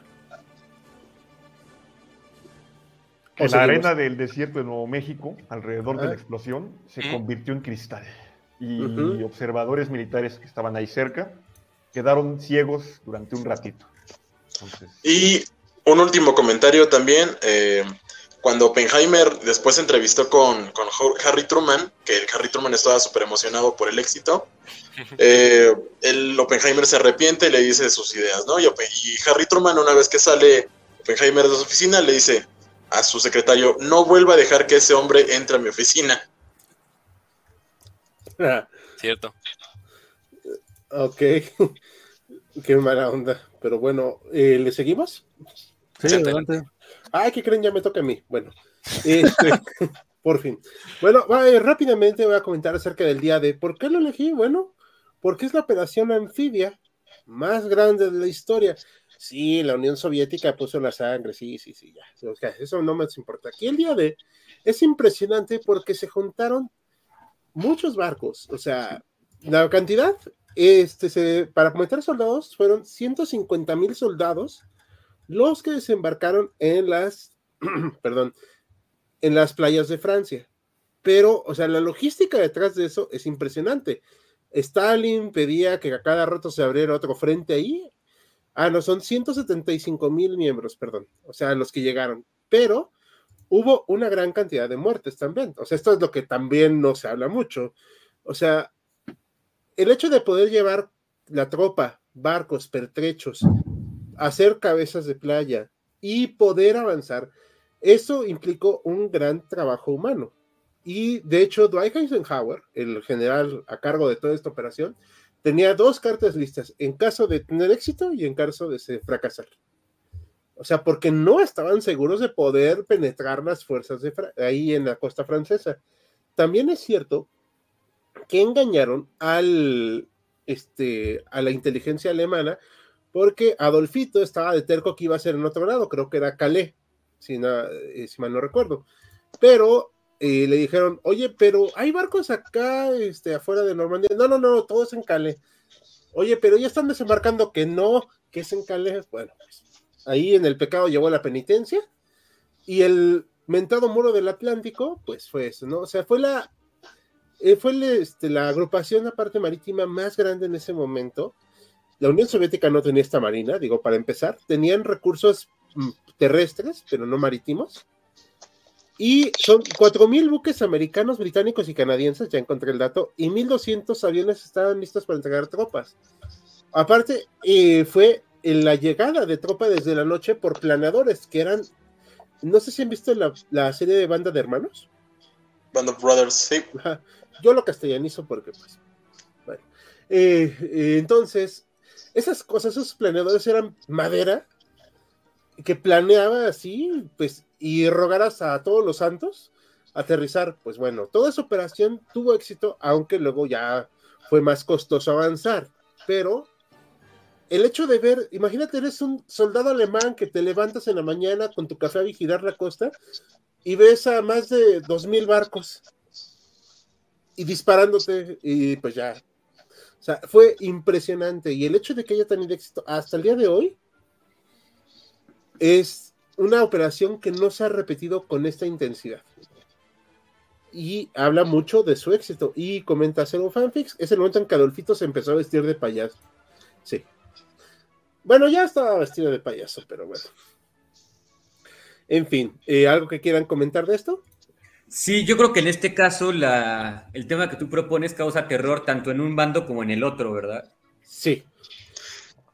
Eso... Perdón. No, vamos adelante, por favor. Me recordó a ese meme que estuvo rondando hace poco de dos carpetas que decía memes por si inicia la Tercera Guerra Mundial y memes por si no inicia, y ajá, las cartas de Eisenhower ahí quedan perfecto. Sí, tal cual. A ver si luego hago un meme de eso. Por cierto, ya luego programo los memes de diciembre, porque ya los hice. Es que soy un psicópata y hago varios. Entonces, pero sí, tiene razón Max y David, o sea, al final fue de pánico para ambos, porque voy a usar de ejemplo otra película donde disculpen, cuando vemos el desembarco en el rescate del soldado Ryan, uh-huh. A mí me gusta mucho esa escena porque muestra el terror de los soldados, o sea, eres un pedazo de carne con un fusil que en ese momento te parece más un palo, contra concreto reforzado en la costa de tipos que están pues disparando con todo, y tus barcos están, pues, digo, relativamente, ¿no? Porque pues, puede haber un ataque, seguros lejos. Sí, es como una idea de indefensión, ¿no? O sea, de... Yo sí, creo que, yo concuerdo contigo, creo que esa escena es lo buena, es una escena de las mejores que yo he visto de guerra, y creo que es lo único rescatable de esa película. Sí. No, ¿cómo crees? Sí. No, o sea, como película es inmensa. Ahora que decías del alemán, Hal, que se para a vigilar y de pronto ve la flota, yo me imagino en el soldado estadounidense que le toca desembarcar en Omaha, porque todavía sí, en Utah o en Sword o en Juneau no fue tan fuerte de hecho, creo que en Utah fue más un paseíto, digo, hubo un poco de disparos, pero Omaha sí fue el infierno. Sí, exacto. Ahorita el último comentario de nuestro público, Sergio Lugo: las tropas aerotransportadas fueron las que más bajas sufrieron, ya sea por los campos inundados o por aterrizaje. Sí, sabes que era madera. Sí, es que una de las cosas que a veces como no tomamos en cuenta es de que los ataques anfibios son de los más complicados en términos logísticos, tácticos, estratégicos, lo que tú quieras. Son cosas muy complicadas. Y de hecho la Segunda y la Primera Guerra Mundial también está llena de ejemplos de ataques anfibios que fracasaron estrepitosamente. Uh-huh. Sí, hubo varios de Japón, de hecho. Que en el ya vean que eran las islas del Pacífico, que uh-huh. ya saben que el Pacífico es un charquito nada más. Fracasaron varios, pero esa es otra historia para otro momento. ¿Y les parece bien que pasemos con el segundo tema del doctor Mariano? Vamos. Lo de las masacres, ¿no? Es la masacre en la noche de San Bartolomé. Sí, por favor, adelante. La noche de San Bartolomé, estoy buscando, para no regarla la fecha, ahorita confirmo que esto se llevó a cabo en la noche del 23 de agosto de 1572. Coincidió, para que se den estas cosas raras, tienen que coincidir varios eventos. Esto coincidió en un momento en que, como resultado de los conflictos entre protestantes y católicos, había una gran cantidad de protestantes que ya se habían encaramado en puestos políticos importantes. Por ejemplo, el hijo del rey de Navarra, Enrique de Navarra, era protestante, no obstante ser su papá de los paladines de la religión católica en España, en Navarra. Junto con otros, hay un almirante francés muy famoso, el almirante Coligny, que eran protestantes y que de alguna manera pues tomaban partido por su religión en estas guerras. Francia nunca tuvo el equilibrio fuera a favor de los protestantes, más bien quedó del lado católico. Pero en este momento los protestantes tienen un gran poderío y va a coincidir con que se iban a celebrar las bodas que se acabaron celebrando entre la hija del rey de Francia, la reina Margot, la reina Margarita, y Enrique de Navarra. Enrique de Navarra para esto ya había abjurado de su fe protestante, se había convertido al catolicismo, y en París se juntó una población variopinta entre protestantes, católicos, y no se sabe bien quién abrió la puerta a esta locura. Todo empezó con un atentado contra este almirante Coligny, que lo matan, lo sacan de su casa, lo matan, y la reacción de los protestantes es defenderse, pero la gran mayoría está dentro del bando católico, y eso sí es un hecho que el rey de Francia en este entonces, creo que era un Luis, no me acuerdo cuál es su número, ordena que cierre las puertas de la ciudad. O sea, impidieron que los protestantes pudieran salirse a resguardo. De hecho, se salva, pero por un pelo de rana, Enrique de Navarra, pero al cerrar las puertas y al azuzar a la población en contra de los herejes, en contra de la religión católica, fue una matazón contra todo lo que se moviera, que se sospechaba que pudiera ser del bando protestante. Se mataron mujeres, niños, ancianos, hombres, lo que hubiera. Al día siguiente, esto duró 2 días, 2 noches. En la última noche realmente era un mar de sangre el que había en la ciudad, y pues sí, tal vez el efecto fue que con esto se frenó el avance del protestantismo en Francia. No se tiene muy claro quién fue el que, como les digo, ahora sí, como decían en la mafia, quién dio la orden. Puede ser que haya sido un brote popular. Y no se sabe exactamente cuánta gente murió, pero sí se hablan de 2,000 o 3,000 gentes que mataron en esos festejos. Porque acuérdense que cada rey pues llevaba con todo su cortejo. Todos los que eran reyes, príncipes y demás iban con todo el cortejo. Y la matazón fue terrible. De hecho, yo les recomiendo, ya que salen siempre las películas a colación, hay una película espléndida de este asunto que se llama La Reina Margot, con Isabel Adjani, Virna Lisi, Philippe Atuil, es francesa, y describe un poquito el momento. Y sí, a mí como espectador me heló la sangre, imagínense a los que lo estuvieron viviendo. Sí, pues más bien los dejó tiesos. Sí, es una de las, ¿qué podríamos decir? Una de las manchas más oscuras de las monarquías católicas en Europa. Sí, casi siempre se ataca a España, pero muchos se olvidan de Francia. Sí, claro. Y comenta Facundo, protestantes contra católicos, la historia de nunca acabar. Exacto, fue muy sangrienta esa parte. Yo creo que esa... bueno, no sé, pero escuché por ahí... no sé si me pueden confirmar, de que antes de la Primera Guerra Mundial, los conflictos más mortíferos en Europa fueron justamente las guerras de religión, que bueno, estamos hablando de décadas, Y también, o sea, creo que, aparte justamente el caso de Francia, Alemania fue de los que más, pues más masacres hubieron, pues de todas las guerras de religión que hubo en ese país, entre comillas, ¿no? Sí, es totalmente cierto. El comentario que ponían de, que ahorita decían de que protestantes contra católicos de historia nunca acabar, yo en lo personal creo que ya acabó.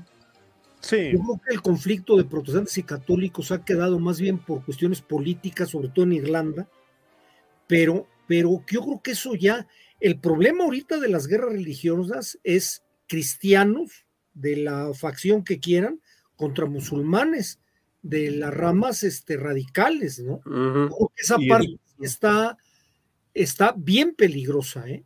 Y también si lo ven del otro lado del mundo, pueden ver, por ejemplo, el Islam contra el hinduismo, Pakistán y la India. Ah, bueno, también sí. Es un cierto, problema muy, muy serio y muy violento. Y en el caso de los musulmanes, entre los chiitas y los sunitas. También, Irán y además, Arabia Saudita, ¿no? Es cierto, es cierto. Perfecto. Aquí comenta rápido Sergio Lugo, hablarán de ciertos ataques que ocurrieron en Estados Unidos, que esta ocasión no, porque no se nos ocurrió ninguno. Sí, sí, ahora que lo hice, sí. Ay, perdón, dejé de compartir una disculpa, ahorita lo vuelvo a compartir. Vamos, la siguiente es Alejandría, ahorita ahí voy, pongo la pantallita, una disculpa, pero si mal no recuerdo, es de Anadam. Sí. Ah, ok, ahora platícanos de la de Alejandría, de la quema de la biblioteca. El gran incendio de la biblioteca de Alejandría, que originalmente, la biblioteca de Alejandría tenía como finalidad, compilar la mayor cantidad de obras del ingenio humano, ¿no? Se decía, que fueran de todas las épocas, de todos los países, ese era el objetivo. Y tenía la intención de que fuera una colección inmortal para la posteridad, cosa que claramente no se quedó, ¿no? Se dice que cuando se fundó la biblioteca, ya en principios de la fundación de la ciudad y de la biblioteca, se dicen que había primero como unos 400,000 rollos y que subió a 700,000. No se sabe, no estoy segura, no estamos seguros, pero estas cifras también sirven para exagerar, pero también para dar cuenta de dar una idea de la gran pérdida que supuso el incendio de la biblioteca, que de hecho hubo dos incendios. El primero fue durante más o menos por ahí del año 47 a.C.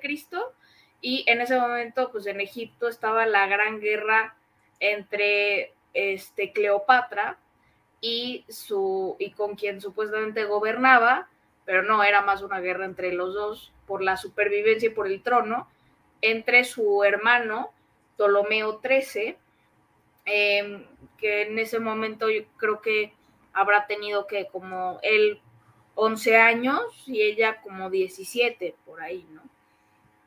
Más o menos. Y bueno, en ese momento, pues, César y Cleopatra ya eran amantes. César viene a Egipto para ayudar a Cleopatra,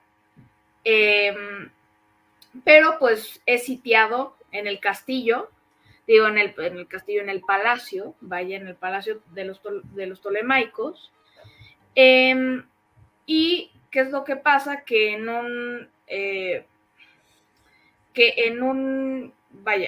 en un arsenal, pues se da un incendio en la biblioteca, en el palacio, y que da también a la biblioteca.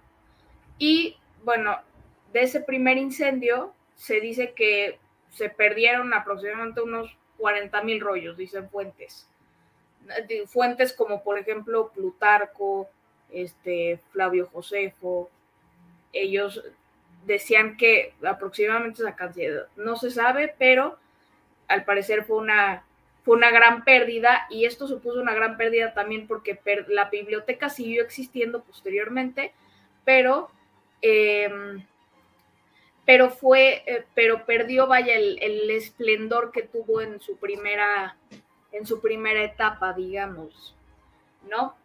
Y bueno, ya el segundo incendio, que ya fue su trágico final de la biblioteca, fue ya cuando, ya en el siglo, ya es después de Cristo esto, y es cuando se declara el cristianismo como la religión oficial del Imperio Romano, y pues se quería acabar con las creencias antiguas, y pues en Egipto lo que sigue, la representación de las antiguas creencias y de la cultura helénica romana, pues era la Biblioteca de Alejandría, por todos los rollos y libros que tenía. Entonces, pues deciden ir a la biblioteca y incendiarla, y eventualmente la destruyen, y así es como muere trágicamente esta biblioteca. E incluso se dice, bueno, hay una historia que, regresando a Cleopatra, que cuando supuestamente ve que se está incendiando la biblioteca en este incendio del palacio, y que se pone a llorar por el incendio, supuestamente. Bueno, Ana, no sé si yo escuché una historia de que también cuando los musulmanes llegaron por primera vez a Egipto, también llegaron a quemar buena parte de los libros cristianos. No sé si era de la biblioteca oficial o de alguna otra biblioteca o algo parecido.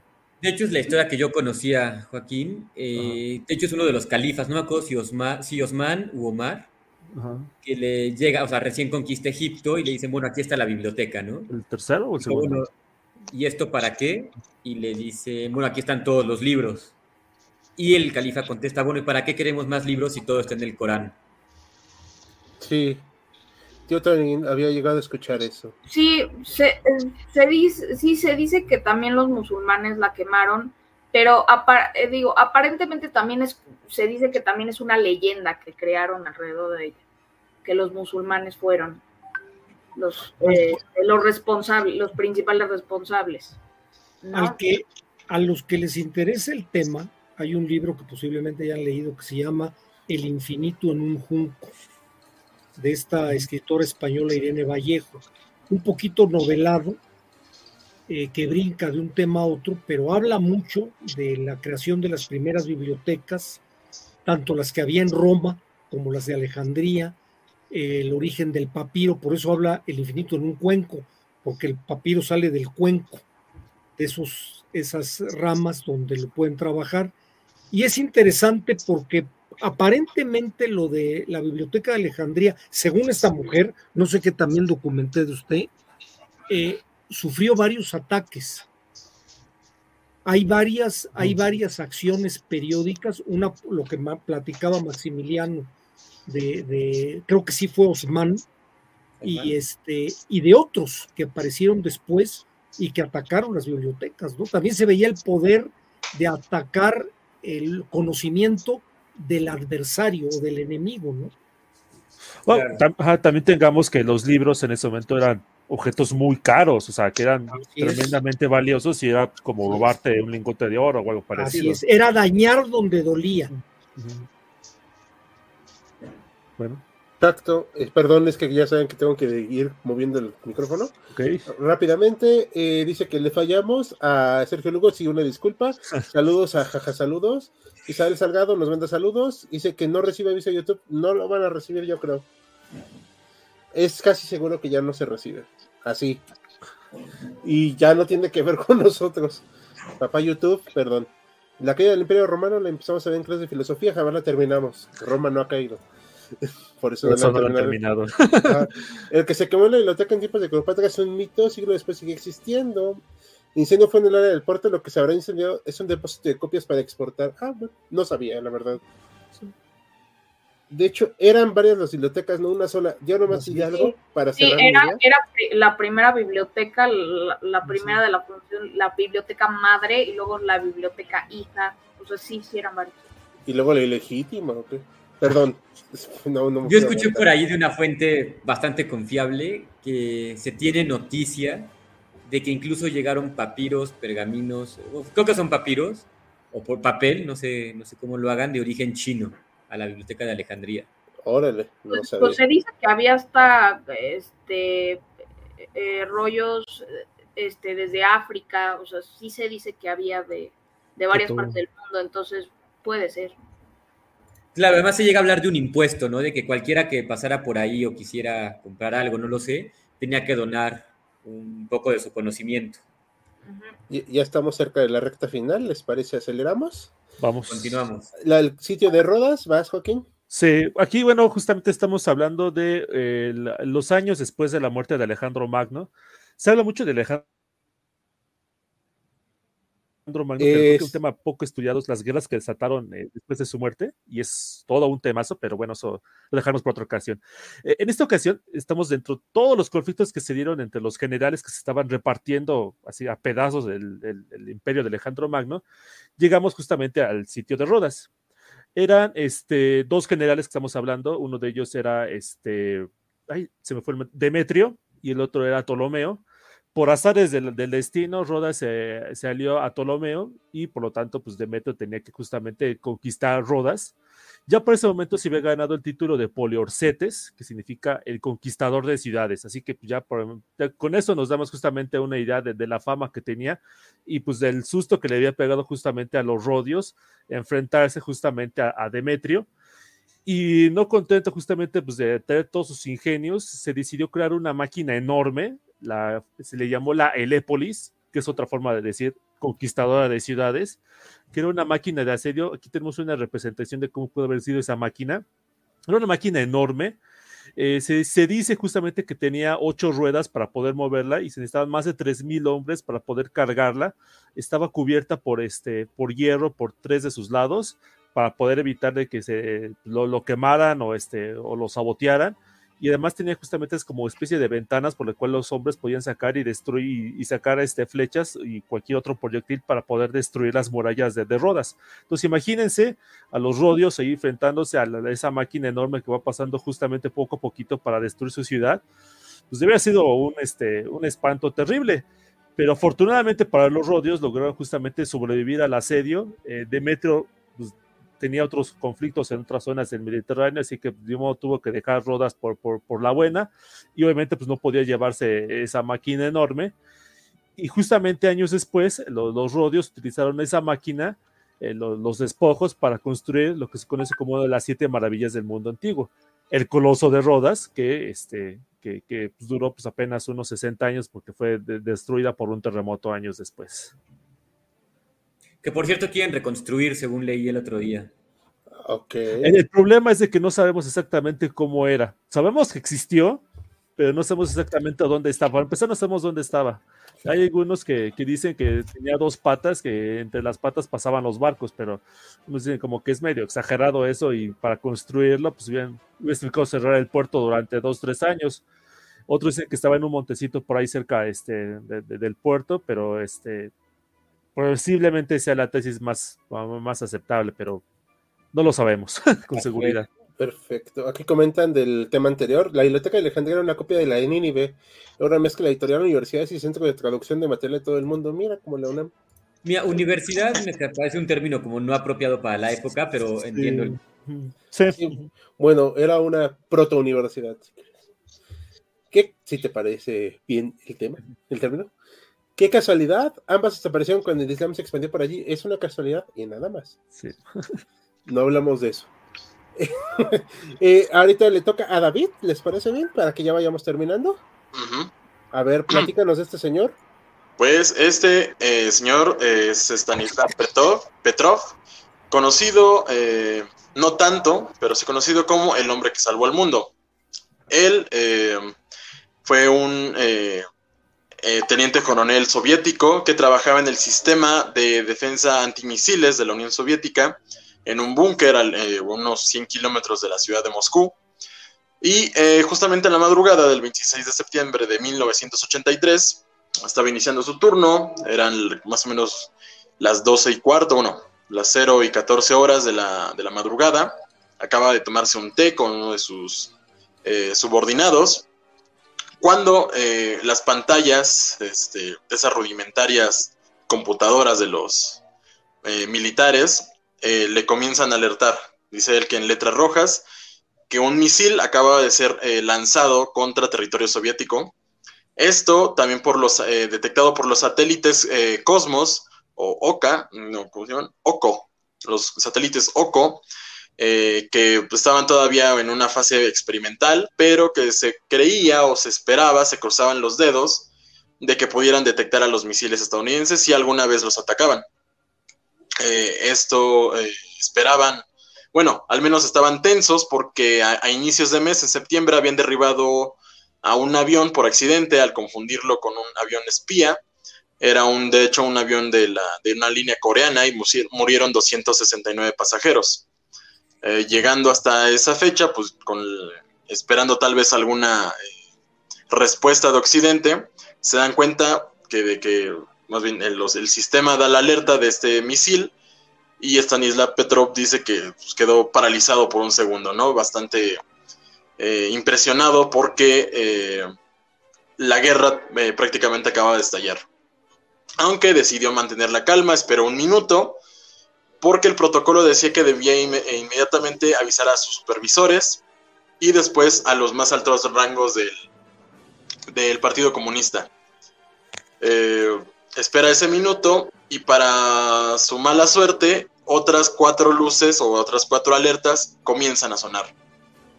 Parecía definitivo el ataque que esperaban con misiles, el ataque del fin del mundo, estaba sucediendo. Sin embargo, él respiró, se dio, creo que el té que tomó le hizo bastante efecto, y dijo: no, esto es un error del sistema, esto es un error de las computadoras, de las máquinas. Y como tal, él tenía 40 minutos más o menos como colchón de espera en lo que llegarían los supuestos misiles. Decidió esperar, comunicó a sus superiores de que estas alertas eran falsas alarmas, que eran un error del sistema, y asumió la culpa, asumió la responsabilidad de lo que decía. Después de esos 40 minutos, donde seguramente se le formaron varias úlceras en el estómago, no pasó nada. No hubo ningún cohete. Al final se dieron cuenta, bueno, la investigación posterior se dio cuenta que hubo un error en los satélites, porque estaban a una altura, a una órbita demasiado grande, no tenían una manera de defenderse contra los rayos UV o la radiación solar, más bien, y eso afectaba sus instrumentos. Y como tal, lo que ellos detectaron como un misil eran rayos de sol que rebotaban contra la atmósfera. Así que Stanislav Petrov salvó al mundo el 26 de septiembre de 1983 al no apresurarse y desatar la Tercera Guerra Mundial. Y como último, a él lo destituyen, lo culpan del error, porque pues, obviamente no podía ser la Unión Soviética o algo construido por la Unión Soviética ser el responsable. Lo destituyen, le dan su pensión pobrecita de militar, y la historia no se conoce hasta después de que cae la Unión Soviética. Él es reconocido por la ONU, algunos le hacen el reconocimiento como ciudadano del mundo, y él muere el 16 de mayo de 2017, hace unos 5 años más o menos, en la pobreza. Qué mala onda, pobrecillo. Aquí comentan Facundo Morelo, como observación y fracasar en el intento, el de Rodas, y al pueblo de Stanislav lo terminaron escondiendo, sí, caray, pobrecillo. ¿Algo que quieran comentar o ya pasamos? La recomendación musical de Manhattan Project, esta canción de Rush, que cuenta lo que hubiera pasado si no hubiera estado Stanislav Petrov al mando. Sí, y también una película, serie documental más o menos, en Amazon Prime, que se llama así, El hombre que salvó el mundo, y son entrevistas directamente a Stanislav antes de morir. Sí, perfecto. También recomendable. Gracias. Y pasamos al siguiente tema de un evento que no pasó, que lo va a hablar Bruno. Justamente, Hal, venimos a abordar un evento tabú actualmente en la historia de China. Bueno, empezamos con una pequeña introducción. Tal vez una de las cosas más aterradoras, bueno, pero que sí da miedo para un manifestante, es ver cómo carga contra ti un grupo de policías antimotines. Ese da miedo, ¿vale? Con todo y gas lacrimógeno incluido, macanazos, escudazos. Pero algo que da más terror es ver a soldados avanzando contra ti, abriendo fuego, y a tanques arrollando todo lo que tienen a su paso, sin misericordia. Bueno, damas y caballeros, querida audiencia, esto fue lo que ocurre en la noche del 3 al 4 de junio de 1989, en la plaza de Tiananmen, o mejor dicho, en sus zonas adyacentes. ¿Qué ocurre? ¿Por qué el gobierno chino toma la decisión de masacrar a manifestantes y población civil de Pekín? Vámonos a los antecedentes. En los años 80, o más bien en los años 70, ya ocurre un relevo en la dirección de la China comunista, ya no está Mao Zedong, fallece, y le sucede primero algunos provisionales y luego un líder llamado Deng Xiaoping. Este líder inicia una serie de reformas económicas y de diversos asuntos que van contra la ortodoxia que se había manejado antes, que abren a China a los mercados occidentales en ciertos asuntos. Con estas reformas se llega también a plantear que haya una reforma política. De hecho, en los años 70, en la plaza de Tiananmen se llegan a pegar algunas quejas anónimas de la corrupción del régimen, de que se exige libertad de prensa, de que se exige mayor movilidad o mayor capacidad de expresar ideas. El gobierno chino hace caso omiso. En los años 80 va a haber un par de movimientos estudiantiles más o menos moderados y que tienen cierto apoyo de algunos grupos en la élite política china. Uno de estos políticos se llama Hu Yaobang. Ocurre que a Hu Yaobang la línea dura del partido lo termina excluyendo por este apoyo que da, porque dice, bueno, ya es necesaria cierta democratización del partido y de la sociedad china. Bueno, lo hacen a un lado. Hu Yaobang muere en abril del 89 de un ataque al corazón, y como era muy querido por los estudiantes, por varias gente en general, se le hace un homenaje en Tiananmen. Pero ocurre que ese homenaje, que es un funeral multitudinario, deviene en un movimiento más grande.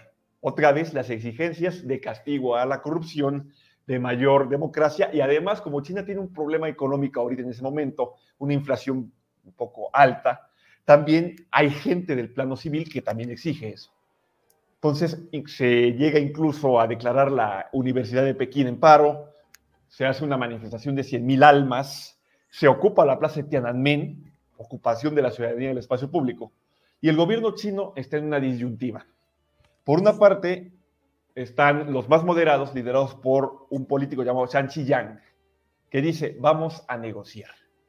Por otro lado, está la línea dura, encarnada por Liu Peng y por el mismo Deng Xiaoping. Van a ser 2 meses de impas, donde se intentan hacer negociaciones que no llegan a nada. Ambos bandos se radicalizan. Zhang Qiyang es relevado de la batuta y Liu Peng entra al quite y dice, se declara la ley marcial. Se mandan traer soldados de zonas adyacentes a Pekín y también de las zonas más occidentales de China, soldados de origen campesino que llegan a Pekín.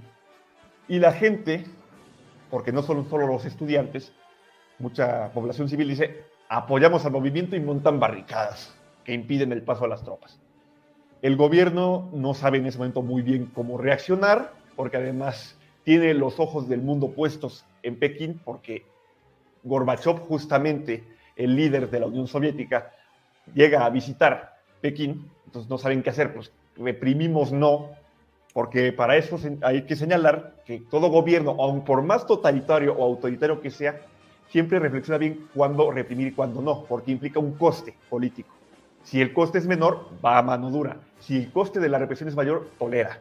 Entonces está en esa disyuntiva. Pero Liu Peng ya dice, hay que controlar esto porque se nos va a ir de las manos y luego ya no nos va a ocurrir como está ocurriendo en la Europa del Este.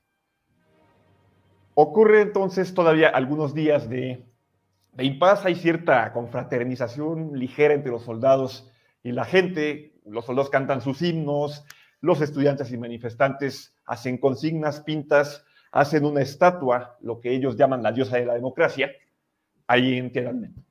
Pero finalmente, en la noche del 3 de junio, Deng Xiaoping y Liu dicen, no más, tienen 24 horas para evacuar la plaza. Y se ordena a las tropas avanzar y desalojar a como dé lugar. Se les da munición real y los tanques también avanzan. La población dice no, los que apoyan al movimiento, y se ponen las barricadas, intentan estorbar el avance de los soldados, pero la tropa dispara. Los tanques pasan por encima de las barricadas y por encima de gente.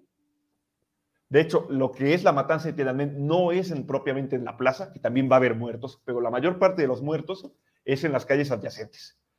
Hay testimonios que dicen que había grupos de soldados que avanzaban disparando con el fusil de asalto en una mano y con una porra en la otra, diciendo, os vamos a quebrar la cabeza a todos, bola de revoltosos. Hay testimonios también que dicen cómo algunas ambulancias que van por los heridos son balaceadas por la tropa. El ejército está muy enardecido. Se ha llegado a hablar de que seguramente el gobierno chino hizo un montón de propaganda entre los soldados, los oficiales y la tropa para decirles, es que estos son traidores, es que estos son contrarrevolucionarios, quieren tumbar la revolución china. Total, se llega a la plaza, hay un grupo de estudiantes que se mantiene ahí estoico, que son detenidos o son abatidos, otros se dispersan, la estatua de la democracia es derribada. Y pues bueno, como se sabe, a la fecha es un tema que no puede ser tratado. No puede haber ni una sola manifestación contestataria en Tiananmen, solamente actos oficiales a favor del régimen. Y como ha dicho Hall, el régimen chino niega plenamente los hechos. O dice, no, es que también los manifestantes dispararon. Habrá que ver las investigaciones, que dicen los testimonios. Sí, de hecho, aplican la de Turquía con Armenia. No pasó, y si pasó se lo merecían. Sí, es lo que dicen, la narrativa ahí se termina imponiendo. Y pues bueno, la foto ahí, la que tenemos, es unos días después de este estudiante que se interpone al paso de los tanques. Pero bueno, esa es otra historia. Pero esta imagen es el símbolo de esa represión tan brutal, sí, que ocurre. Que son tanques T-55, o sea, tampoco eran lo top de lo top. Pero pues bueno, no, o sea... Pero... yo no me pongo frente a un tanque, la verdad. No, y sobre todo contra población civil, pues. Digo, aquí no teníamos ni siquiera tanques, en 68 eran Greyhound, pero pues de todos modos impone también. Sí, sí. Bueno, ¿algo más que quieran comentar, chicos? ¿O ya? ¿Hola? Sigamos. Ok. Bueno, me toca a mí rápidamente mencionar, ya se fue el doctor Mariano, le agradecemos que haya estado con nosotros, pues él tiene también que trabajar. Pero bueno, vamos a hablar rápidamente, y me hubiera gustado que estuviera él para hablar de esto, de la caída de la URSS, porque es un momento traumático. De hecho, al día de hoy, y pues todos los que aquí somos historiadores, han escuchado hablar de esa tontería del fin de la historia, ¿no? ¿Sí? De vez en cuando. Sí. La polémica frase, el polémico ensayo de Francis Fukuyama. Sí. Cada cierto tiempo alguien lo recuerda en Twitter, y cada cierto tiempo es golpeado el pobre sin piedad. Sí, y con justa razón. De hecho, yo también fui partícipe del golpe con la cuenta de Twitter. Dije, no, o sea, es otra vez esta tontería, porque creo que volvió a sugerir que estábamos ahora sí casi hasta al final de la historia. Y yo, o sea, es que fue muy traumático, y algo que decía el doctor Mariano, que lo parafraseó, es que no se lo podían creer. O sea, era la forma de vida de muchas personas. Yo cuando nací, pues bueno, obviamente pues existía la URSS, existía Yugoslavia y todo esto, pero pues tenía 4 años cuando cayó, ¿no? O sea, pues me interesaba más ver la nueva película de Batman que salir de la URSS. O sea, digo, es normal. Pero como anécdota personal, pues una amiga de un familiar mío fue a Moscú por viaje, no sé qué, y estaba en el hotel, y ese año del golpe de estado estaba en el hotel, y de repente dijeron, no pueden salir, y pasan los tanques, ¿no? Hacia el lado. Y pues se quedaron, ¿qué onda? O sea, pues el bloque soviético estaba cayéndose a pedazos, no podían dar crédito. Yo me acuerdo que leí algún libro de Rius en la Facultad de Filosofía y Letras, perdón, en el cual hablaba de las bondades del sistema de la URSS y todo, y me quedé pensando, bueno, ¿y qué le pasó después, no? O sea, yo imagino que Chess pudo por la boca un rato. Dijo el doctor Mariano que muchos vivían con este sueño, esta idea de una sociedad utópica, socialista. Y el hecho de ver que cayera ese mundo, hasta el día de hoy, ha dejado traumas muy importantes a la gente. Como a Vladimir Putin. A principios del siglo XX existía, entonces era ya Ya llevaba generaciones aquello. Sí, exacto. Bueno, 1922 empezó como la Unión Soviética, una disculpa. Sí. Como tal. Pero o sea, bueno, sí es en los primeros, digo, en los primeros. Sí, bueno, irónicamente, su último líder fue el único que nació dentro de la Unión Soviética como país. A eso iba. Que ese era uno de los paradigmas más grandes, que fue el único ciudadano soviético como tal.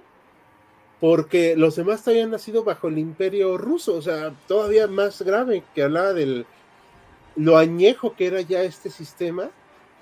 Y pues bueno, o sea, entre lo de Chernobyl que acabamos de comentar, el gasto militar excesivo, o sea, la incapacidad de adaptarse y lo que nos dijo en su momento Saúl también de la perestroika y demás, pues no sé, o sea, era una situación muy difícil. Obviamente yo lo hablo desde mi perspectiva actual, pero al día de hoy la gente aún se queda así pensando, es que jamás creí, los que vivieron en ese tiempo, que iba a caer. O sea, era esta lucha eterna entre el Oriente y Occidente, y que pues aún hay añoranza, ¿no? Como insisto y lamento mencionarlo, Vladimir Putin, que tienen todavía esa añoranza, no del sistema socialista, sino de esa Rusia enorme. De la Rusia histórica. Ajá. El imperio, hay que decirlo. Sí, del imperio. De hecho, a la gente le desagrada mucho cuando hablo del imperialismo soviético y casi me escupen en la cara. Me da igual. No, pero Putin realmente se cree un zar. Sí, sí. Sí se compara con los zares. O sea, sí, claro. Sí, hoy todavía hay muchos gasochavas que no distinguen entre la Unión Soviética y Rusia, como el presidente de México.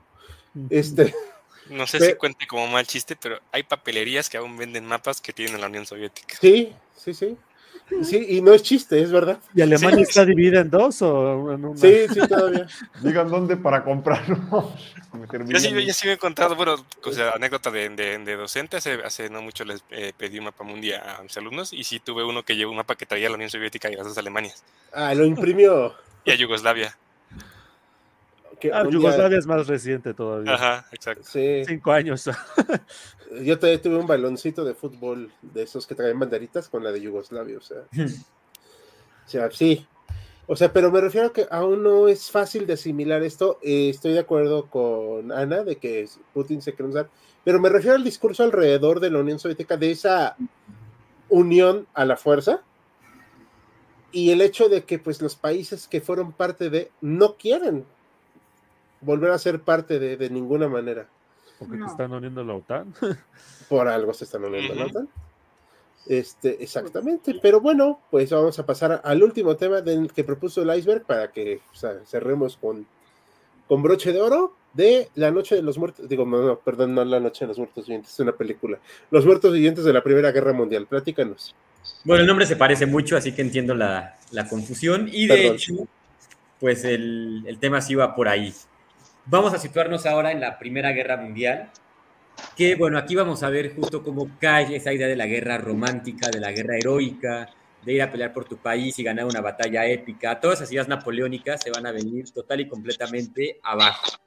¿Por qué? Porque va a llegar una guerra industrial, va a llegar una guerra de desgaste y va a llegar la famosísima guerra de trincheras, en la cual puedes estar en un hoyo en el piso durante 5 meses y no avanzar ni un centímetro, ni el enemigo va a avanzar, ¿no? Entonces es una guerra psicológicamente muy desgastante, pero también económicamente y físicamente. Vamos a ver entonces que los alemanes comienzan ya a experimentar con nuevos tipos de armas, como va a ser el arma de los gases, las armas químicas. Y efectivamente van a estar en guerra contra los rusos, y van a estar muy interesados los alemanes en tomar la fortaleza de Osoviec. Los rusos evidentemente van a defender esta fortaleza con todo lo que tienen, y es entonces cuando los alemanes deciden tirar gas ahí, tirar un gas tóxico y esperar a que todos los rusos se mueran para poder ingresar a la fortaleza y tomarla. Parece ser que tenía cierto valor estratégico y es por eso que tenían el interés los alemanes, y por lo tanto comienzan a disparar contra los rusos. Disparan, siguen disparando y ven que los rusos resisten. Vuelven a disparar, envían municiones todavía de mayor calibre y los rusos siguen resistiendo, hasta que los alemanes empiezan a tirar bombas de gas, mucho, pero mucho gas, el cual, si no mal recuerdo, no está identificado qué gas fue, pero pues uno bastante tóxico, bastante letal. Y los rusos, aquí es un detalle muy importante, tienen máscaras de gas, no lo suficientemente sofisticadas, novedosas o actualizadas para resistir completamente ese ataque de gas, pero sí lo suficiente como para poder sobrevivir un poquito más. Entonces vamos a ver que la fortaleza está semidestruida, muchos rusos están heridos ya de gravedad, tienen brazos rotos, se dice que incluso huesos saliendo de por la piel de ellos, y además con el gas, bueno, se dice que van a empezar a vomitar sangre, incluso partes de sus mismos órganos internos salen por su boca. Sin embargo, el gas, bueno, no los mata instantáneamente y deciden hacer un último esfuerzo por defender esta fortaleza. Ellos se quedan ahí pues sobreviviendo esos últimos momentos y los alemanes piensan que ya han terminado con el ejército ruso defensor. Dicen, bueno, no hay manera de que hayan sobrevivido al colapso de la fortaleza, que hayan sobrevivido a los disparos y sobre todo, y más que nada, al gas. Por lo tanto, entran ya muy confiados los alemanes a la fortaleza. Piensan que la van a tomar cuando efectivamente ven que los rusos empiezan a levantar de donde estaban y defienden todavía con todo lo que tienen la fortaleza. De acuerdo con las fuentes que son de hecho muy escasas, todavía más escasas las que llegan a México, están traducidas al español, bueno, dice que los alemanes sintieron tal terror y fueron presas del pánico cuando vieron que los rusos que parecían ya muertos, que traen piel colgando, que vomitan sangre, que traen huesos rotos, se levantan de donde estaban y continúan peleando. Entonces, es tal el miedo que sienten los alemanes que se retiran instantáneamente y no se quedan a pelear por los soviets ni un segundo más. Entonces, bueno, sugerimos este momento histórico, por un lado por el nombre, ¿no? Que es justamente el ataque de los muertos, que es como se le va a conocer, porque los rusos, debido a su estado de deterioro en el que se encontraban, su estado pues ya casi que muertos, es como se le va a conocer así, y aún así continúan peleando. Por otro lado, va a ser por el miedo que van a sentir los alemanes, que no se detienen a pensar, no se detienen a intentar combatir a los rusos, sino que es tal el pánico que sienten que se retiran inmediatamente. Ahora, es muy importante aquí señalar que esta es una victoria rusa, es una victoria por parte del régimen zarista, que va a ser totalmente olvidada. Es muy, muy raro que se hable de esta batalla, es muy raro que se hable de la fortaleza de Osoviets, y algunos señalan que esto es... Bueno, cabe la posibilidad de que sea que como es una victoria zarista, el nuevo régimen soviético no la quiera fomentar, no la quiera difundir, justamente para no adornar al que sería su enemigo más adelante. Es muy poquito lo que difunde este estuche histórico, y de hecho, bueno, como está todo en ruso, es muy, muy difícil encontrar fuentes en español que hablen más a profundidad de este tema. Sin embargo, bueno, sabemos que hay canciones, imágenes como la que vemos aquí, y evidentemente queda impreso en el imaginario colectivo. Perfecto. Sí, la canción de Sabaton es la más famosa. Efectivamente. Sí, ya vi lo del canal que nos había colado, pero ya está. Ya lo bloqueé. Muy bien, pues, ¿les parece que pues estamos terminando el live de hoy? Nos alargamos un poquito de más, por eso se tuvo que retirar el doctor Mariano, pero al menos lo apresuramos un poquito para que no fuera tan pesado. ¿Algo que quieran terminar de comentar, chicos, para despedirnos?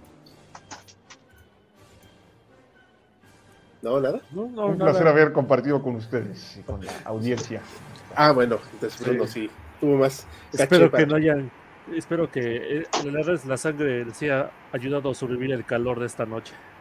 Eso está calurosa, eso está calurosa. Creo que fue una muy buena selección y creo que incluso nos dimos el lujo de dejar algunos fuera, ¿no? Entonces, sí, hombre, como lo de...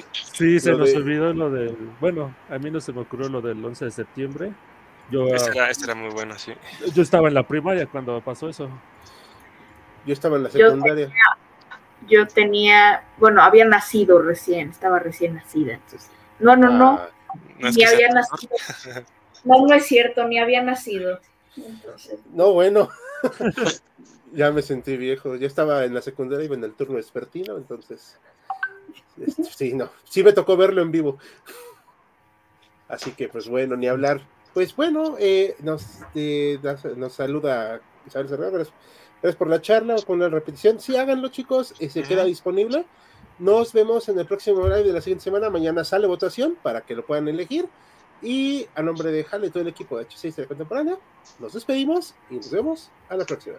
Buenas noches.